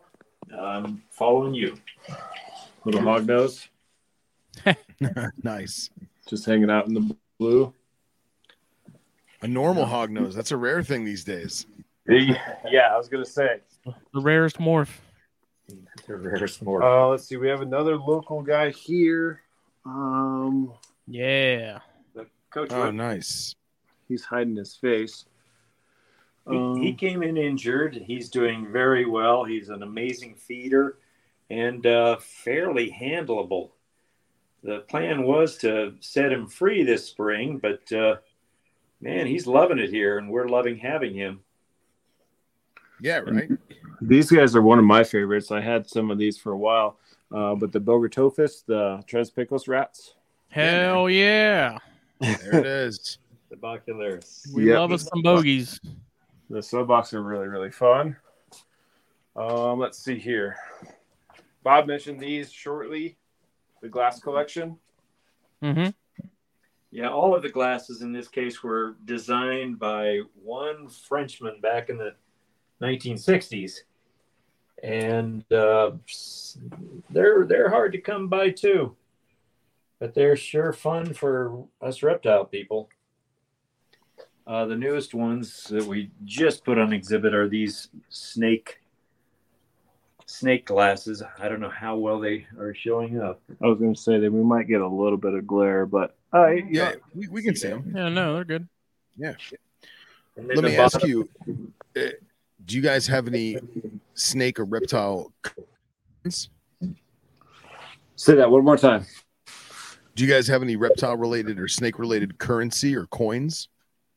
Yes, we do. Um, old Civil War era um, paper money. Um, That's really cool. quite quite a few coins. Uh, I know there's a long ways to go with that. Um, Yeah. and stamps too. Um, I'm working on a collection of postmarks from towns with reptile names. Uh, Oh, nice. still exist. There's still an Alligator, Mississippi. There is a Viper, Kentucky, but they don't have a post office, so, so they're not producing the postmarks anymore. Ah, But the list goes on and on. I spent a whole night, and I mean a whole night till the sun came up, uh, going through lists, uh, every state, all of the old towns, and compiled a list of a couple hundred towns that have or had reptile names.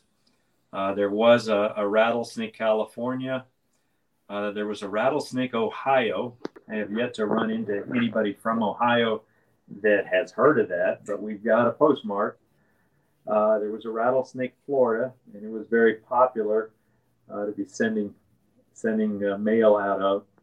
It no longer exists. It is now part of Tampa. Um, in New Mexico, we had a lizard, New Mexico, an anaconda, New Mexico, and a, a rattlesnake, New Mexico, but none had a post office.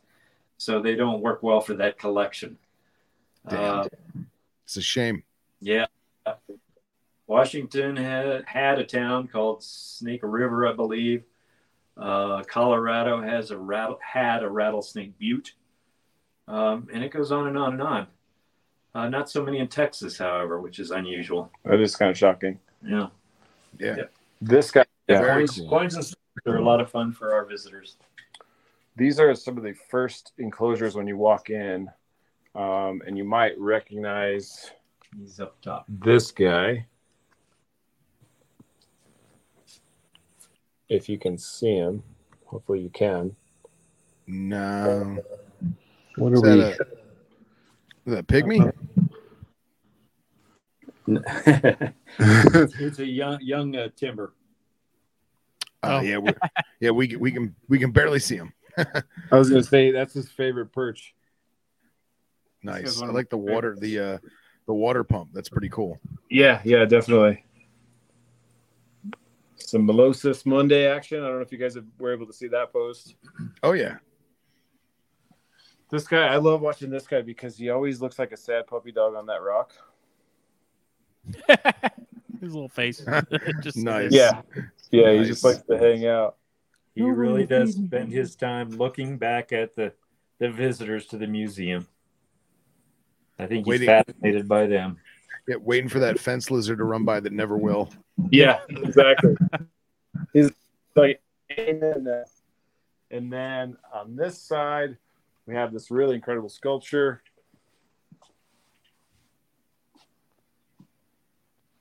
Oh, that's cool. Let's see. Uh, that's looking. How are we looking, Oh, Bob? yeah. Well, I put my hand here for size reference. Wow. I was gonna say Good it's size. life size, but that's a little it's a little big. Uh, And that's that's a great sculpture, man. So many Cobra statues come out like cheesy and cartoony, but that one's really good. yeah, I don't know if you can. Let me help you with. Yeah, yeah, please. How about up here into the face? There we go. Oh yeah, look at that. yeah. That's a great sculpture, man. So this is actually one of two of the sculptures made by the same gentleman. Um, the first one is is incredible when you first walk in to the museum and the gift store, and then you, the exhibits. Um, a couple, couple old guys. Got some crocodilian skulls. No live crocodilians here at the museum, but got a, a gharial skull, um, Nile crocodile, saltwater crocodile, um, an American crocodile, an American alligator. Down below, where uh, I think you're aimed right now. Can you? No, there's nothing on the screen. Oh no! Oh, Oh, We're here. Technical We're, we're, we're live. There we go. oh, I see. Uh, Gharial sucus, prehistoric crocodilian, I'm hoping, and we're saving up for a sarcosuchus. and then this guy. What's the what's the cobra sculpture made of? It's bronze. Oh, nice. And this is AJ. the artist that did the sculptures is from, from Santa Fe. He is really, really good. Uh, the rattlesnake that he did, uh, that we have on exhibit, he entered into uh, a year long uh, art contest and he took first place. So we're not the only ones that appreciate rattlesnakes. Definitely. I'm going to show the poster behind you. Oh yeah, definitely. This is the the Rattlesnake Museum poster. We we do sell quite a few of these. It's a reproduction of an 1850s um, Mexican border survey uh, engraving. I love those old uh, natural history illustrations. Yeah. Yeah, I do too. It's incredible how And how We well actually, they detail them like that back, you know, given the time. yeah, Yep. more more than you see nowadays. Mm-hmm. And a lot of people that have been to the museum will pick up that poster. They would never have thought to hang a rattlesnake on their wall at home, but they they appreciate the, the detail in that. I don't know if you can get closer to that, Mike, Let's see and if, see it, be able to see that detail. if I can. Yeah. Mhm. Wow, even the key the, the keeled aspect of them too. Right. And then we might be able to get. There it is. His tail. The vent with the split and everything. That's just wild, man. It's cool, right?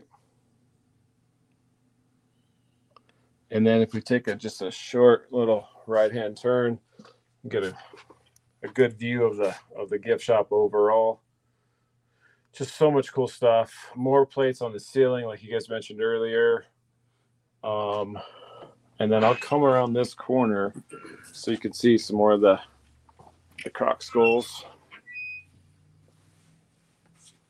It looks like that's actually coming through all right. Mm-hmm. Dimetrodon, the upper right, we try to explain to the kids seem to know, but adults don't know the difference between reptiles and dinosaurs. So we we go through that. Kids know more about dinosaurs than I I do. There are a lot more dinosaurs now than than there were when I was a kid. Hey, that's how we all started, you know. That's Yeah. true. That's true. like I said, we're gonna be doing some giveaways, some shirts definitely included. Um, I'll try not to shake you guys up too much, but I want to definitely show the uh, the big guy. Whoa. I'll get out of your way. Yeah, was not expecting that large of a statue. That's awesome. Throw your head in there, Bob, just for scale. Well, here's my hand. Here, tilt the camera up a little bit for us. Oh, There, there, you There we go. There Wow. we go. Wow. Yep. Nice. People come in, the first thing they do is put their hand down on it, and then they read this sign. Yeah. Yeah, that's classic. You get the rattle. The rattle stands about nine or ten inches tall. That's friggin' cool. Just a little bit. There you go. How long did it take him to do that? Uh, you know, he first uh, sent me a picture of the uh, clay sculpture he was working on and asked me if I'd be interested in having it on consignment here at the museum. And I said, uh, heck yeah. Not exactly in those words. And um, it- I mean, it was just beautiful from, from the go. And when he finished it, he brought it down here and we set it up and actually had it here uh, with a uh, price tag on it. But a few years after it sat here, he asked to borrow it back to use in that art show. And uh, of course, it was still his. So I said, Yeah, no problem. And he took it and put the uh, cobra in its place while he, he had the rattlesnake. And he brought it back a year later with a first place ribbon on it. And he says, You know, uh, I, I really want you guys to have this. Um, it's it belongs at the Rattlesnake Museum, and and he offered it to us at a price that just covered the cost of the foundry cost, and uh, we're just thrilled to have it. Yeah, that's that's awesome. That's what it's all about, man. That's a great It's piece. great. This is one of my favorite photos, and hopefully I can get it.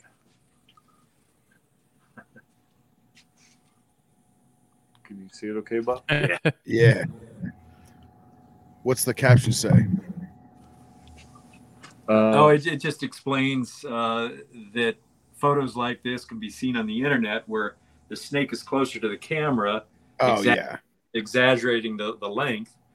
Uh, everybody looks at it. They, they don't read a word. They can't take their eyes off the snake. And I have to explain to them it's on a hook.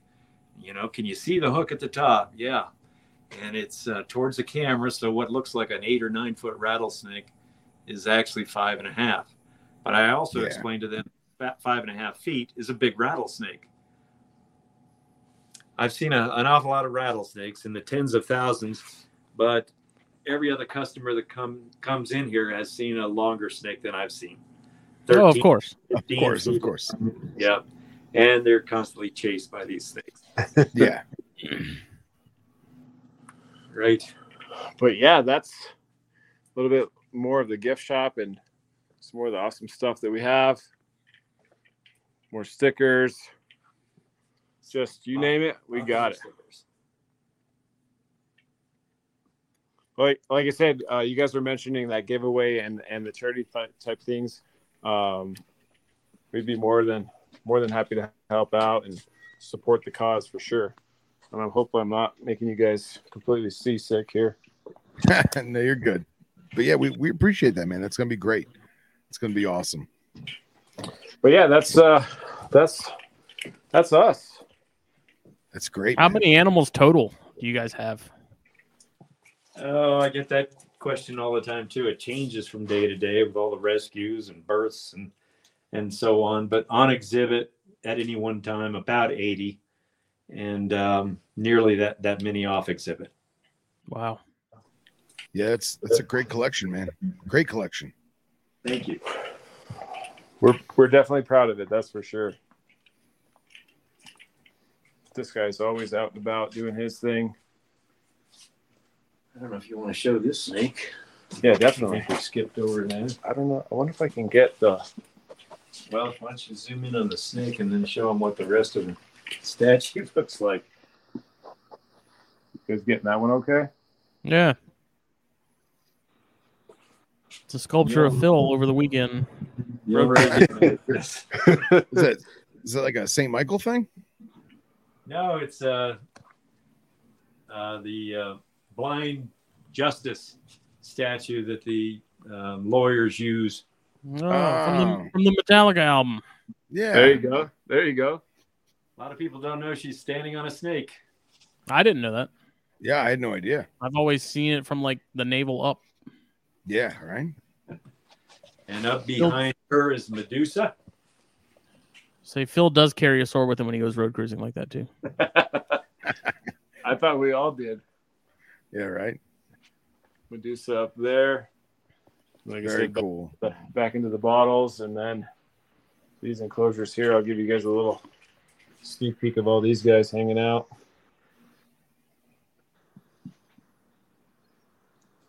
Some Great Basin hanging out. Oh yeah. This guy I posted yesterday, I believe. Mm-hmm.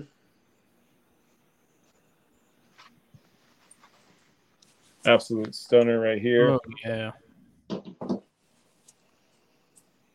This guy's fun. Little. If it's if midget is frowned upon, can we use like little snake faded? No, we say we say midget on this show. oh, okay, okay. Yeah. Well, midget faded to be exact. Arizona black. Nice.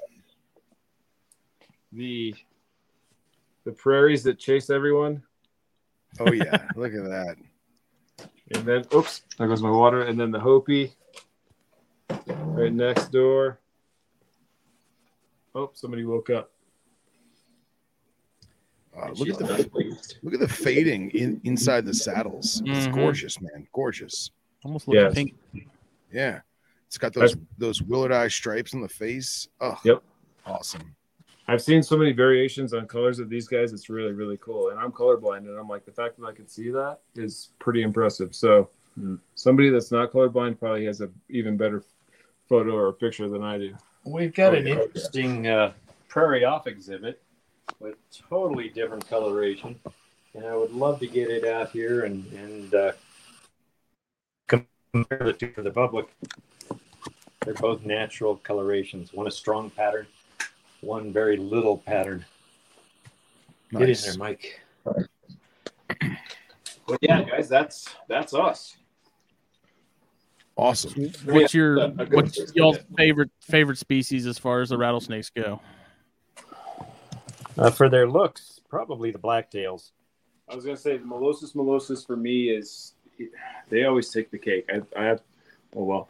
Um, I don't know if people want to see me that close, but um, but yeah, the Molossus Molossus for me are definitely one of my favorites for sure, just because man, they're just so stunning and striking. It's it's crazy.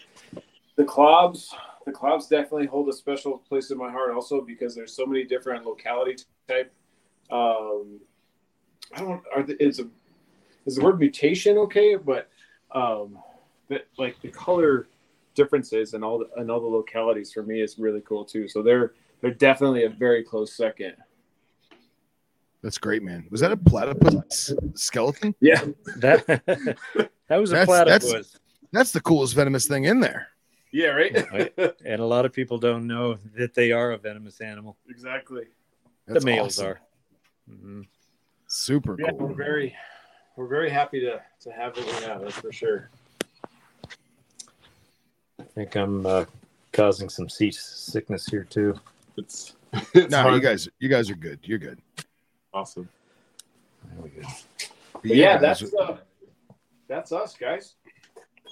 well, it's fantastic.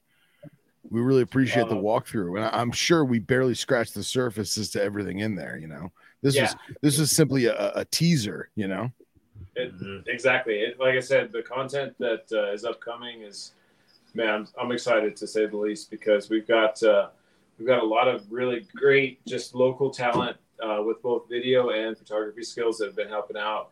Um, shout out to Travis, him and his wife, his his new wife as of two days ago, three days ago, Miss Rosie. Um, they're out in Scotland right now, but uh, he's been doing a lot of really incredible photography for us. Uh, he's going to be helping out with some video stuff as well. And uh, so, like I said, the, the content is just it's it's coming. There's a lot, but we're excited because yeah, this is this is the tip of the tip of the iceberg. So Awesome. yeah, it's great. And I mean, we're very thankful for guys like yourself, you know, th- this group and, you know, including us and, and welcoming, you know, us in with open arms to be able to kind of show off a little bit.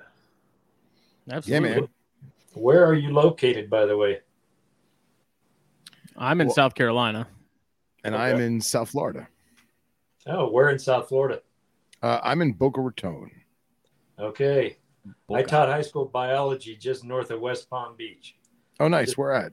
up the road. Uh, the town was Riviera Beach. Oh, okay. Yeah, I know Riviera Beach. I lived in uh, Lake Park and North Palm Beach. Nice. Took the kids on a lot of trips out into the Everglades. Yeah, man. It's what we do. It's our backyard. Yeah. And, and and Mike, you said you lived in Florida too. Yeah, I lived in Tampa for about five years, um, kind of North Tampa, more more so than anything. Okay, Uh, cool. Yeah, and I, uh, I'm a I'm a USF alumni, kind of. I uh, I wasn't enrolled, but I went to classes anyways, kind of thing. Yeah, that's good, man. That's good. Yeah. All my roommates were enrolled, and I would I would kind of piggyback with them, and it was uh it was a fun time. Let me tell you. It's Florida, baby. I love it. Yeah, exactly, exactly. Keep the humidity, please. Yeah, yeah, if you live here long enough, you just become immune to the pea soup. Uh, you become part of it. that too. that too. Yeah, I, I've been here 21 years, and I'm just starting to not sweat in January. so that's good. great. Step in the right direction. That's yeah, great. right. I never got over that that humidity. It was too much, and the fact that I think the high altitude in our town was 12 feet. Yeah. Oh yeah. I'm pretty sure right now in my backyard, I'm like 1.2 feet above sea level. so if I drive 15 minutes east, it's just sea level. The, the museum here is just over a mile high, and the Wow. mountains in Albuquerque are over two miles high. Ooh, So uh, Wow. big difference. That's incredible. Miss those two. You'll have to You- come out. definitely. Yeah. Oh yeah. Do you guys get out and herp much? Not as often as I did in college days. I'm too busy here, but uh, oh, maybe half a dozen times a year. When when friends come into town, we'll we'll go out. Um, people have to yank me out of this place. Namely me. Um, I've went. Uh, let's see. I've gone one time so far this season. Season, as they call it. Um, Yeah. And I went to one of the roads and areas that, uh, unfortunately, has fallen victim to drag racing, and uh, Ah. Uh, it's it's been impacted pretty heavily over the last few years. Um, but now I think it's to the point where it's just beyond. So uh, it's nice because I mean that was uh, the area that I I found my first uh, Massasauga rattlesnake, uh, first actual rattlesnake species, and so it holds Nice. a special place for sure. But uh, now that it now that it's a little overrun, um, it makes it difficult, you know, because you know those those feelings and and and those memories are still there. But um, but yeah, so far uh, one time uh, this this year and hopefully many more to come for sure. Yeah, man. Get Mike out to some of the dens. Um, we have fun climbing down into the dens and uh, taking counts. We see a lot of rattlesnakes. That's great. That's Yeah. awesome.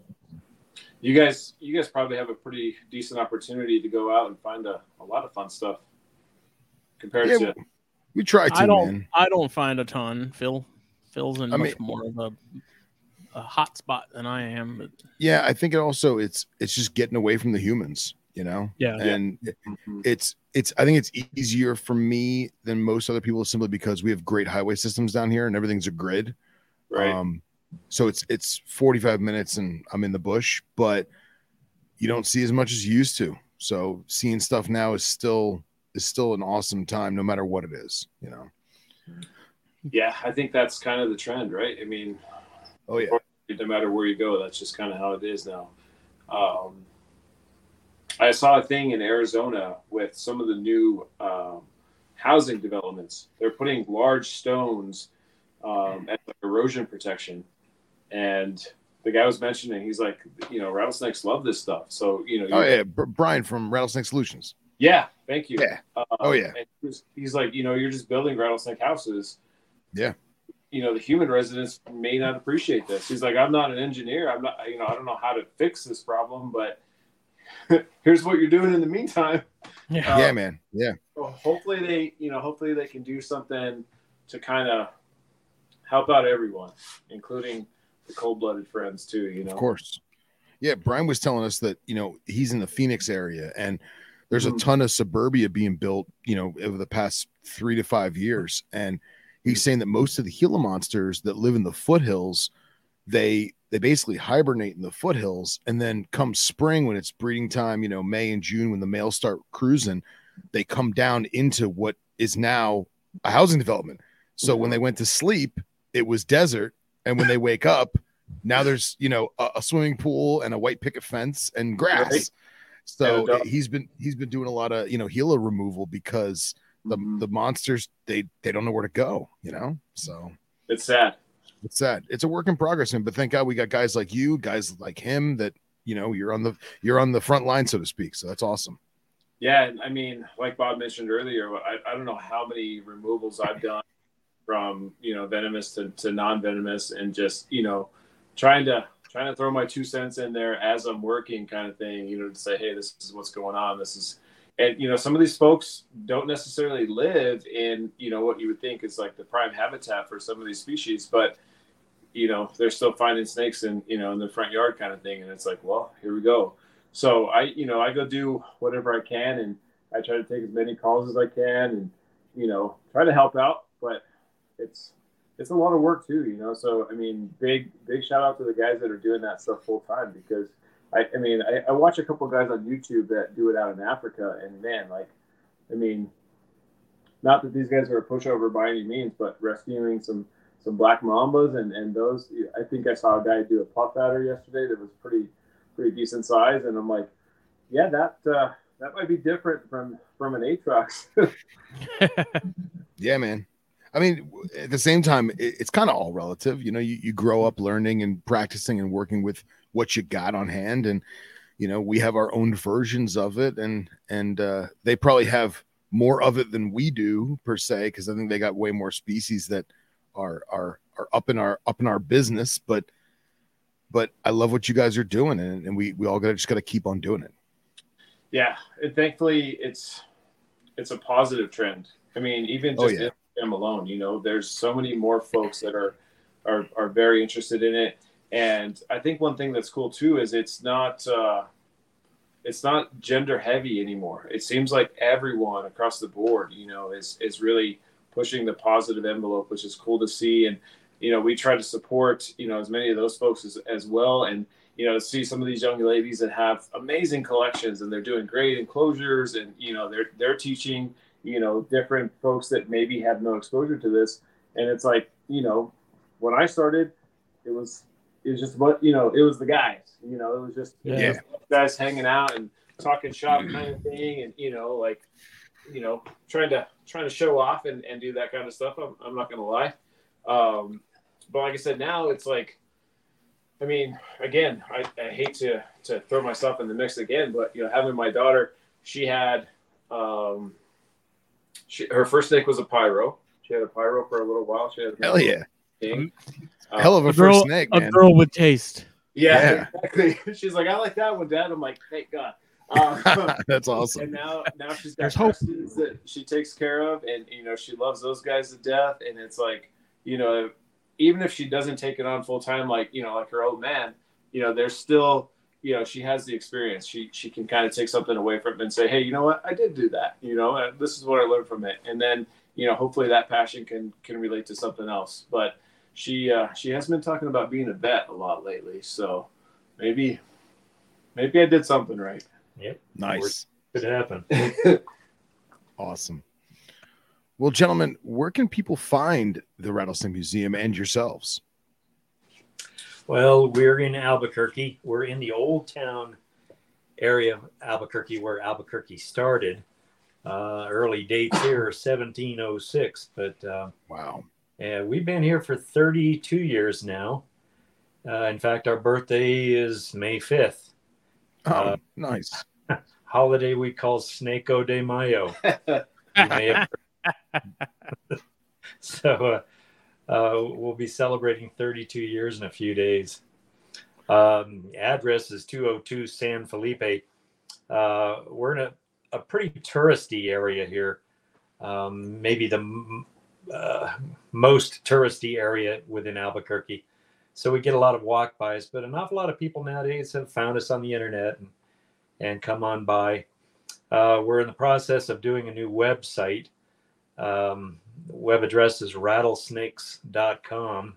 We got that early on, but our uh, our website is is way outdated. Uh, more up to date information is on Google um, and and anywhere else where all the travel sites. Um, we're working on that. Maybe Mike will be helping out with that some too. Yeah, definitely. Um, we do have a Facebook page also. Uh, I believe it's the Albuquerque Rattlesnake Museum. Um, we yeah, got and, a couple others too. Yep, and then um, for Instagram, uh, that's how I connected with you guys. It's the ABQ Rattlesnake Museum. Um, I always ask if you know if folks are in here or if there's an opportunity to speak to them online. If you tag us in your photos, that would be awesome. Um, just because there's there's plenty of uh, opportunities, so it's it's great to see, and then it's also cool to see like where people are kind of from, you know, that are coming into the museum to visit and stuff. Um, like I said, we do have uh, a YouTube channel under the same name, the ABQ Rattlesnake Museum. Um, content again coming from that, and then uh, Twitter is still um, a conversation piece. We're, we're considering that just so we could do maybe um, more specific updates and stuff. But uh, more to come on, on Twitter and, and what exactly is going to occur there. And then again, uh, the Patreon page. So that way it'll just work in uh, in unison with YouTube. So trying to cover all our social media bases for sure. Yeah, man. Got it covered. I love it. It's good stuff, gentlemen. Bob, uh, Maybe Bob will do some TikTok dances uh, down the road. No doubt. That's awesome. Well, gentlemen, thank you so much for joining us. We really appreciated it. It was, yeah, uh, it, was awesome. it was for the moment, but I think it all fell together, and this is awesome. Absolutely yeah, awesome. again, thanks again for having us and letting us go on about uh, what we do out here. And again, the invitation is open to you guys. You know, when you when you find yourself out west, please you're more than welcome to come by and, and see if you see if you survive. Yeah, hell yeah, man. Hell yeah. That's awesome. Uh, I, it is now it's now on the bucket list 100% yeah absolutely perfect no good. that's good to hear so. and then uh you know maybe we'll give you a, a couple spots to hit in in the local area to maybe come across some some local guys, even if they're just lizards, like fence lizards and and, and fun stuff like that. Oh, but, dude, I, I, got black light in hand. We're ready to rock and roll. All right, now we're talking. yeah, I get a lot of people coming in asking about where they can go to see herps, and I, I have to talk to them for a while to decide whether. Yeah. oh yeah, you gotta vet them. the right way or the wrong yeah. way. Yeah, yeah, you gotta vet them. Yeah. So. Mm-hmm. If not the zoos, not not too far. nice, nice. We'll go stare at that anaconda. There you go. well, thank gentlemen, you. thank you again, guys. We really appreciate it. Yeah, thank you so much. And uh, if anything, we'll we'll we'll stay connected. And like I said, uh, keep me posted on the uh, the uh, donations and, and that kind of fun sure razor stuff. So that way we can definitely be involved. Um, and then who knows what's next? Sky's the limit, guys. Sky's the That's limit. Right. That's right. Yeah, and you said you the YouTube channel exists already. Yeah, the channel's already created and ready to go. We just uh, gonna start throwing some videos. Um, I think we have a couple things editing and and such uh, need to be completed. Like I said, our our uh, our main our main photog guy, he's on on honeymoon, so I'm not gonna give him too much of a hard time for for now. But uh, when he gets back, I already told him I was like, man, you got work to do. So enjoy, enjoy your time off because we're gonna put you to work. Nice, good stuff, man. Good stuff. But yeah, yeah, the channel's created. Just uh, all in good time. All in good time. Cool. Looking forward to it. Thanks. Hell yeah. we're, we're excited. Yeah. We uh will definitely tag in everything once we get this up and uh yeah, That's awesome. Thanks it. again so much, you guys, and uh, hopefully we'll see you down at the museum shortly. Yeah. Yeah. Thank you. Looking forward to it. Thanks, guys. Bye. Bye.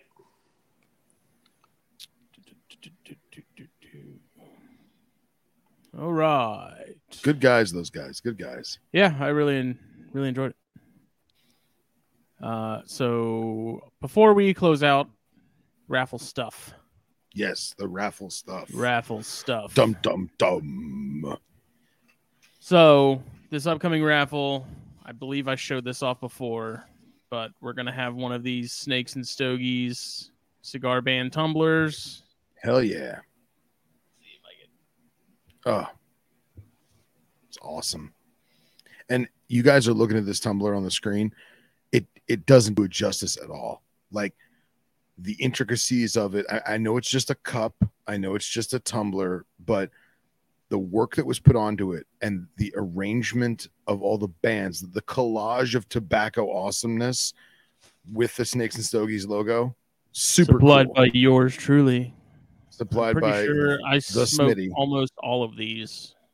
I don't know. There was a point where I'd steal, I'd get bands from like customers that took theirs off, but most of them. and sure I, I you also got to realize too is there's only as of right now there's only three of them in the world correct. so we're raffling off one of the three exclusive I have so I have one more sticker, and I've been saving more bands. I don't know exactly what the what I'm gonna do yet, um, because I kind of feel like Chris needs one. yeah a 100% I- We'll, we'll have to figure that out. But shout out to uh, Miss D Morris at Ardor Creations who made these. Uh, and they were kind enough to to make this one and donate it to the raffle. So we're gonna have this Yeah. raffled. Uh, our buddy Eric Hernandez has an awesome low expression red coastal carpet that is going to be up. Uh, Jeff and Kendra are awesome, awesome sponsors at Puget Sound Pythons are going to throw up some isopods. Uh, so we're going to hopefully kick that off within the next couple days. We'll draw a winner within the next like following two or three weeks. Um, what we are going to do differently though is it's not because of Zuckerberg and Facebook and all that stuff. We're probably going to host it on the website, so herpetoculturenetwork.com. Um, we'll post about it on there, but this also extends it to people outside of just the Snakes and Stogies Facebook group. right Um, so we can, you know, let people know about it on Instagram. We can let people know about it on Facebook still, obviously, you know, here. Um, Yeah. Patreon people. Um, so it's going to be open to more. We're going to have more slots. We're, we're going to nail down um, how many slots and at what price here in the next day or two. Yeah. Um, and so And- me and Phil had like an hour long conversation about this the other day and how we're going to do it because we want to get back to doing raffles more regularly. You know, maybe less of the samplers that I've been putting together and more more raffle stuff because we know previously a lot of the people that don't do don't do stogies but are here for snakes. We didn't. uh uh The raffles were usually cigar related in some Yeah. capacity. So we're gonna, you know, if you have anything you want to donate, it can be an animal, it can be anything else. Um, you know, as long as it's healthy and there's no issues, whatever. Uh, I think that goes without saying, but we're going to include more stuff like that. Uh, so we have like a pretty decent list of stuff already that we're going to be putting up. But what Phil and I ultimately decided was that we're not going to do all of those things at once. So we're going to do like one month is going to be, like I said, this month because it's like the inaugural comeback, I guess, of of the the, Sure. the raffle. We're going to do the cup, going to do that carpet, going to do those isopods. Um, I at some point will be putting up some some corn snakes and rat snakes or whatever whenever I have some. Um, and just for my own edification we we agreed it's going to be first second and third right or are we going to do all together as one big no, you know? no, first, second, so third. so the so this particular raffle which is our first inaugural one it's going to be the cup Three is items. uh, three items to one winner yes. No. okay no No, the one cup is a raffle, one item. the one cup is a winner, the snake is a winner, and the ISOs is a winner. but we're gonna have it set up so that people can buy a slot for which one of those three they want instead of just buying a ticket. Right. That way, if you you know you don't smoke cigars, you might like the cup anyways. But Sure. for people that want the carpet or are interested in the isopods, they're not Yes. you Okay. know, they're not going to buy and be be beholden to the cup. So we're gonna somehow I'm gonna get on the website. Um, and you know we still got to nail down how many slots we want to do, but we think this will be good, and I think it'll it'll help raise money for ASF, and um, we've been on the lookout for other organizations too that we think are are good candidates, and you know it's Yeah. just people get cool stuff, we help people out. You know, it just it all it all works out. It's just I, I really enjoy helping people get hooked up with cool stuff.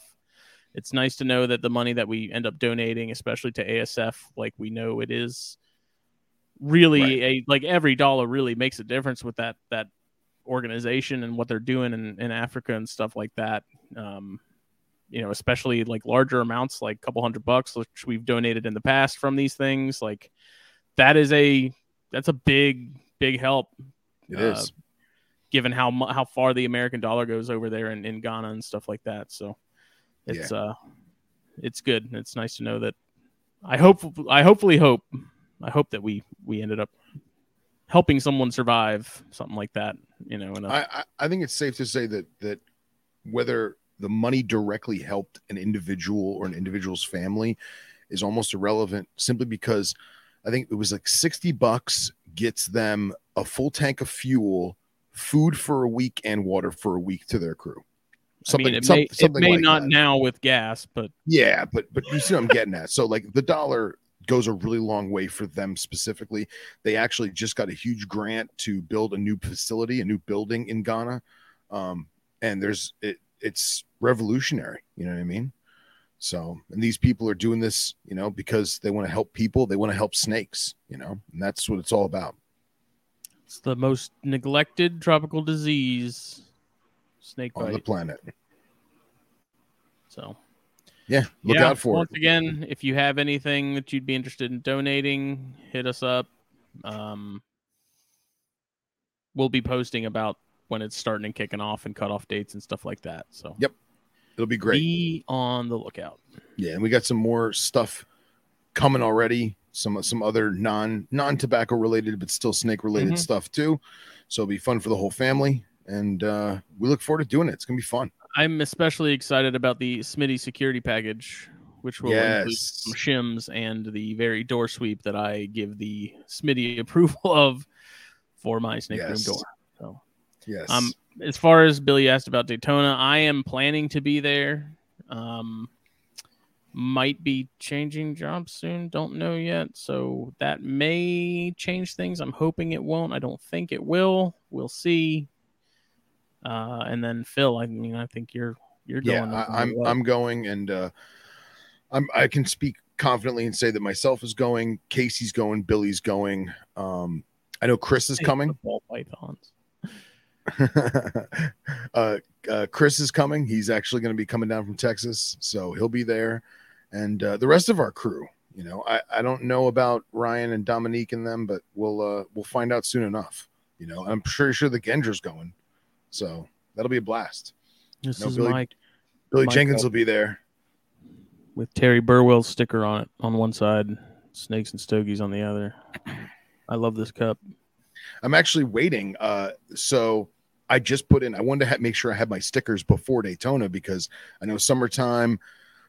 excuse me, summertime. A lot of the the sticker manufacturers they get they get bound up, and I know getting supplies and supply chains and everything's going crazy in the world, right? But I got my order put in for Venomous Etiquette video stickers as well as the brand new Venom Exchange radio stickers. Ooh. So we will have them for Daytona.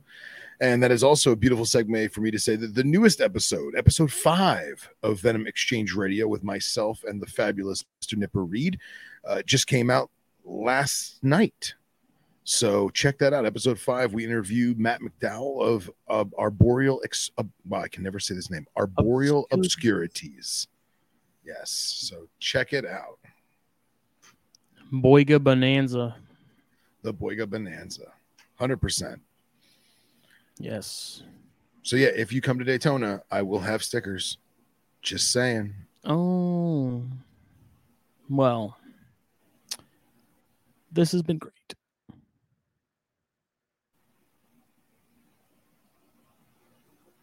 And this episode was brought to you by blackboxcages.com. Please check them out. Facebook, Instagram, blackboxcages.com. You need a rack. You need a cage. One of these raffles coming up, they're donating a BioG, which is what I have my rhinos in, and they're freaking sweet. It's a great- pretty awesome cage. Great enclosure.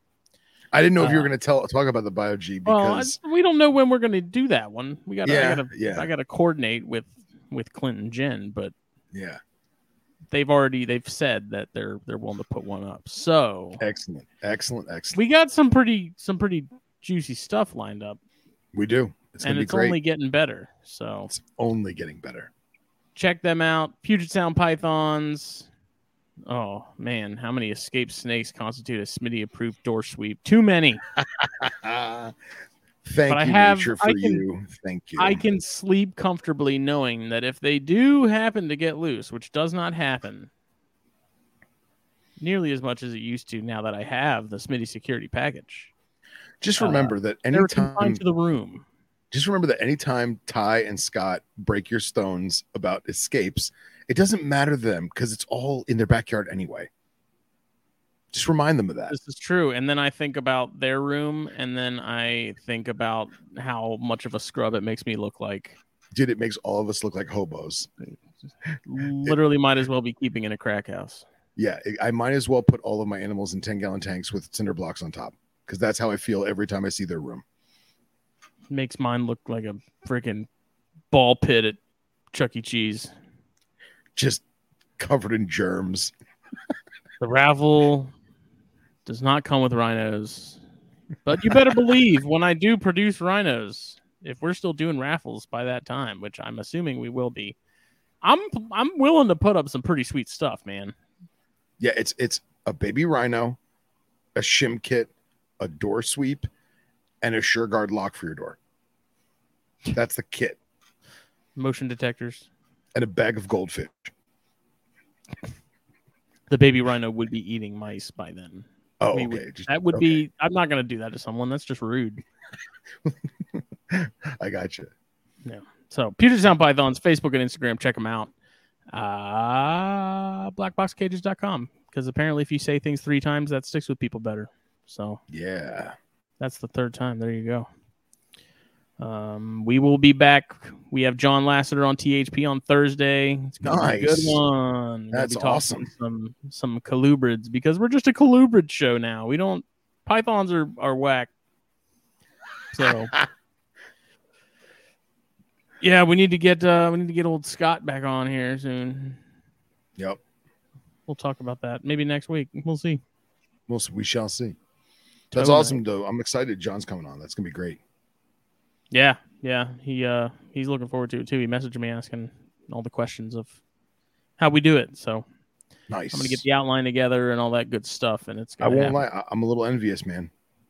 I'm a little envious. Jake better. Uh, Jake better pony up for that one. That's good. You know, you can just join us, right? Well, I don't don't impose. You know, three's a crowd. So All right, everyone. Have a good evening, good morning, good day. Whenever you are uh taking in this podcast, once again, you should probably watch it because we saw a bunch of stuff.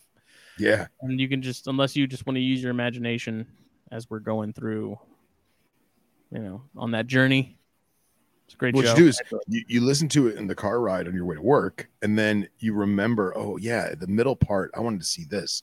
And when you go home, you put it on the you on the YouTubes on your On the TV and biggest enjoy it. screen in your house That's with it. your vr goggles Yes, and it'll be like you're there in New Mexico.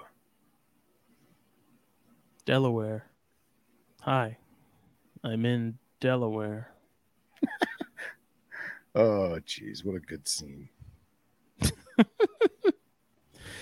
everyone have a good evening Bye.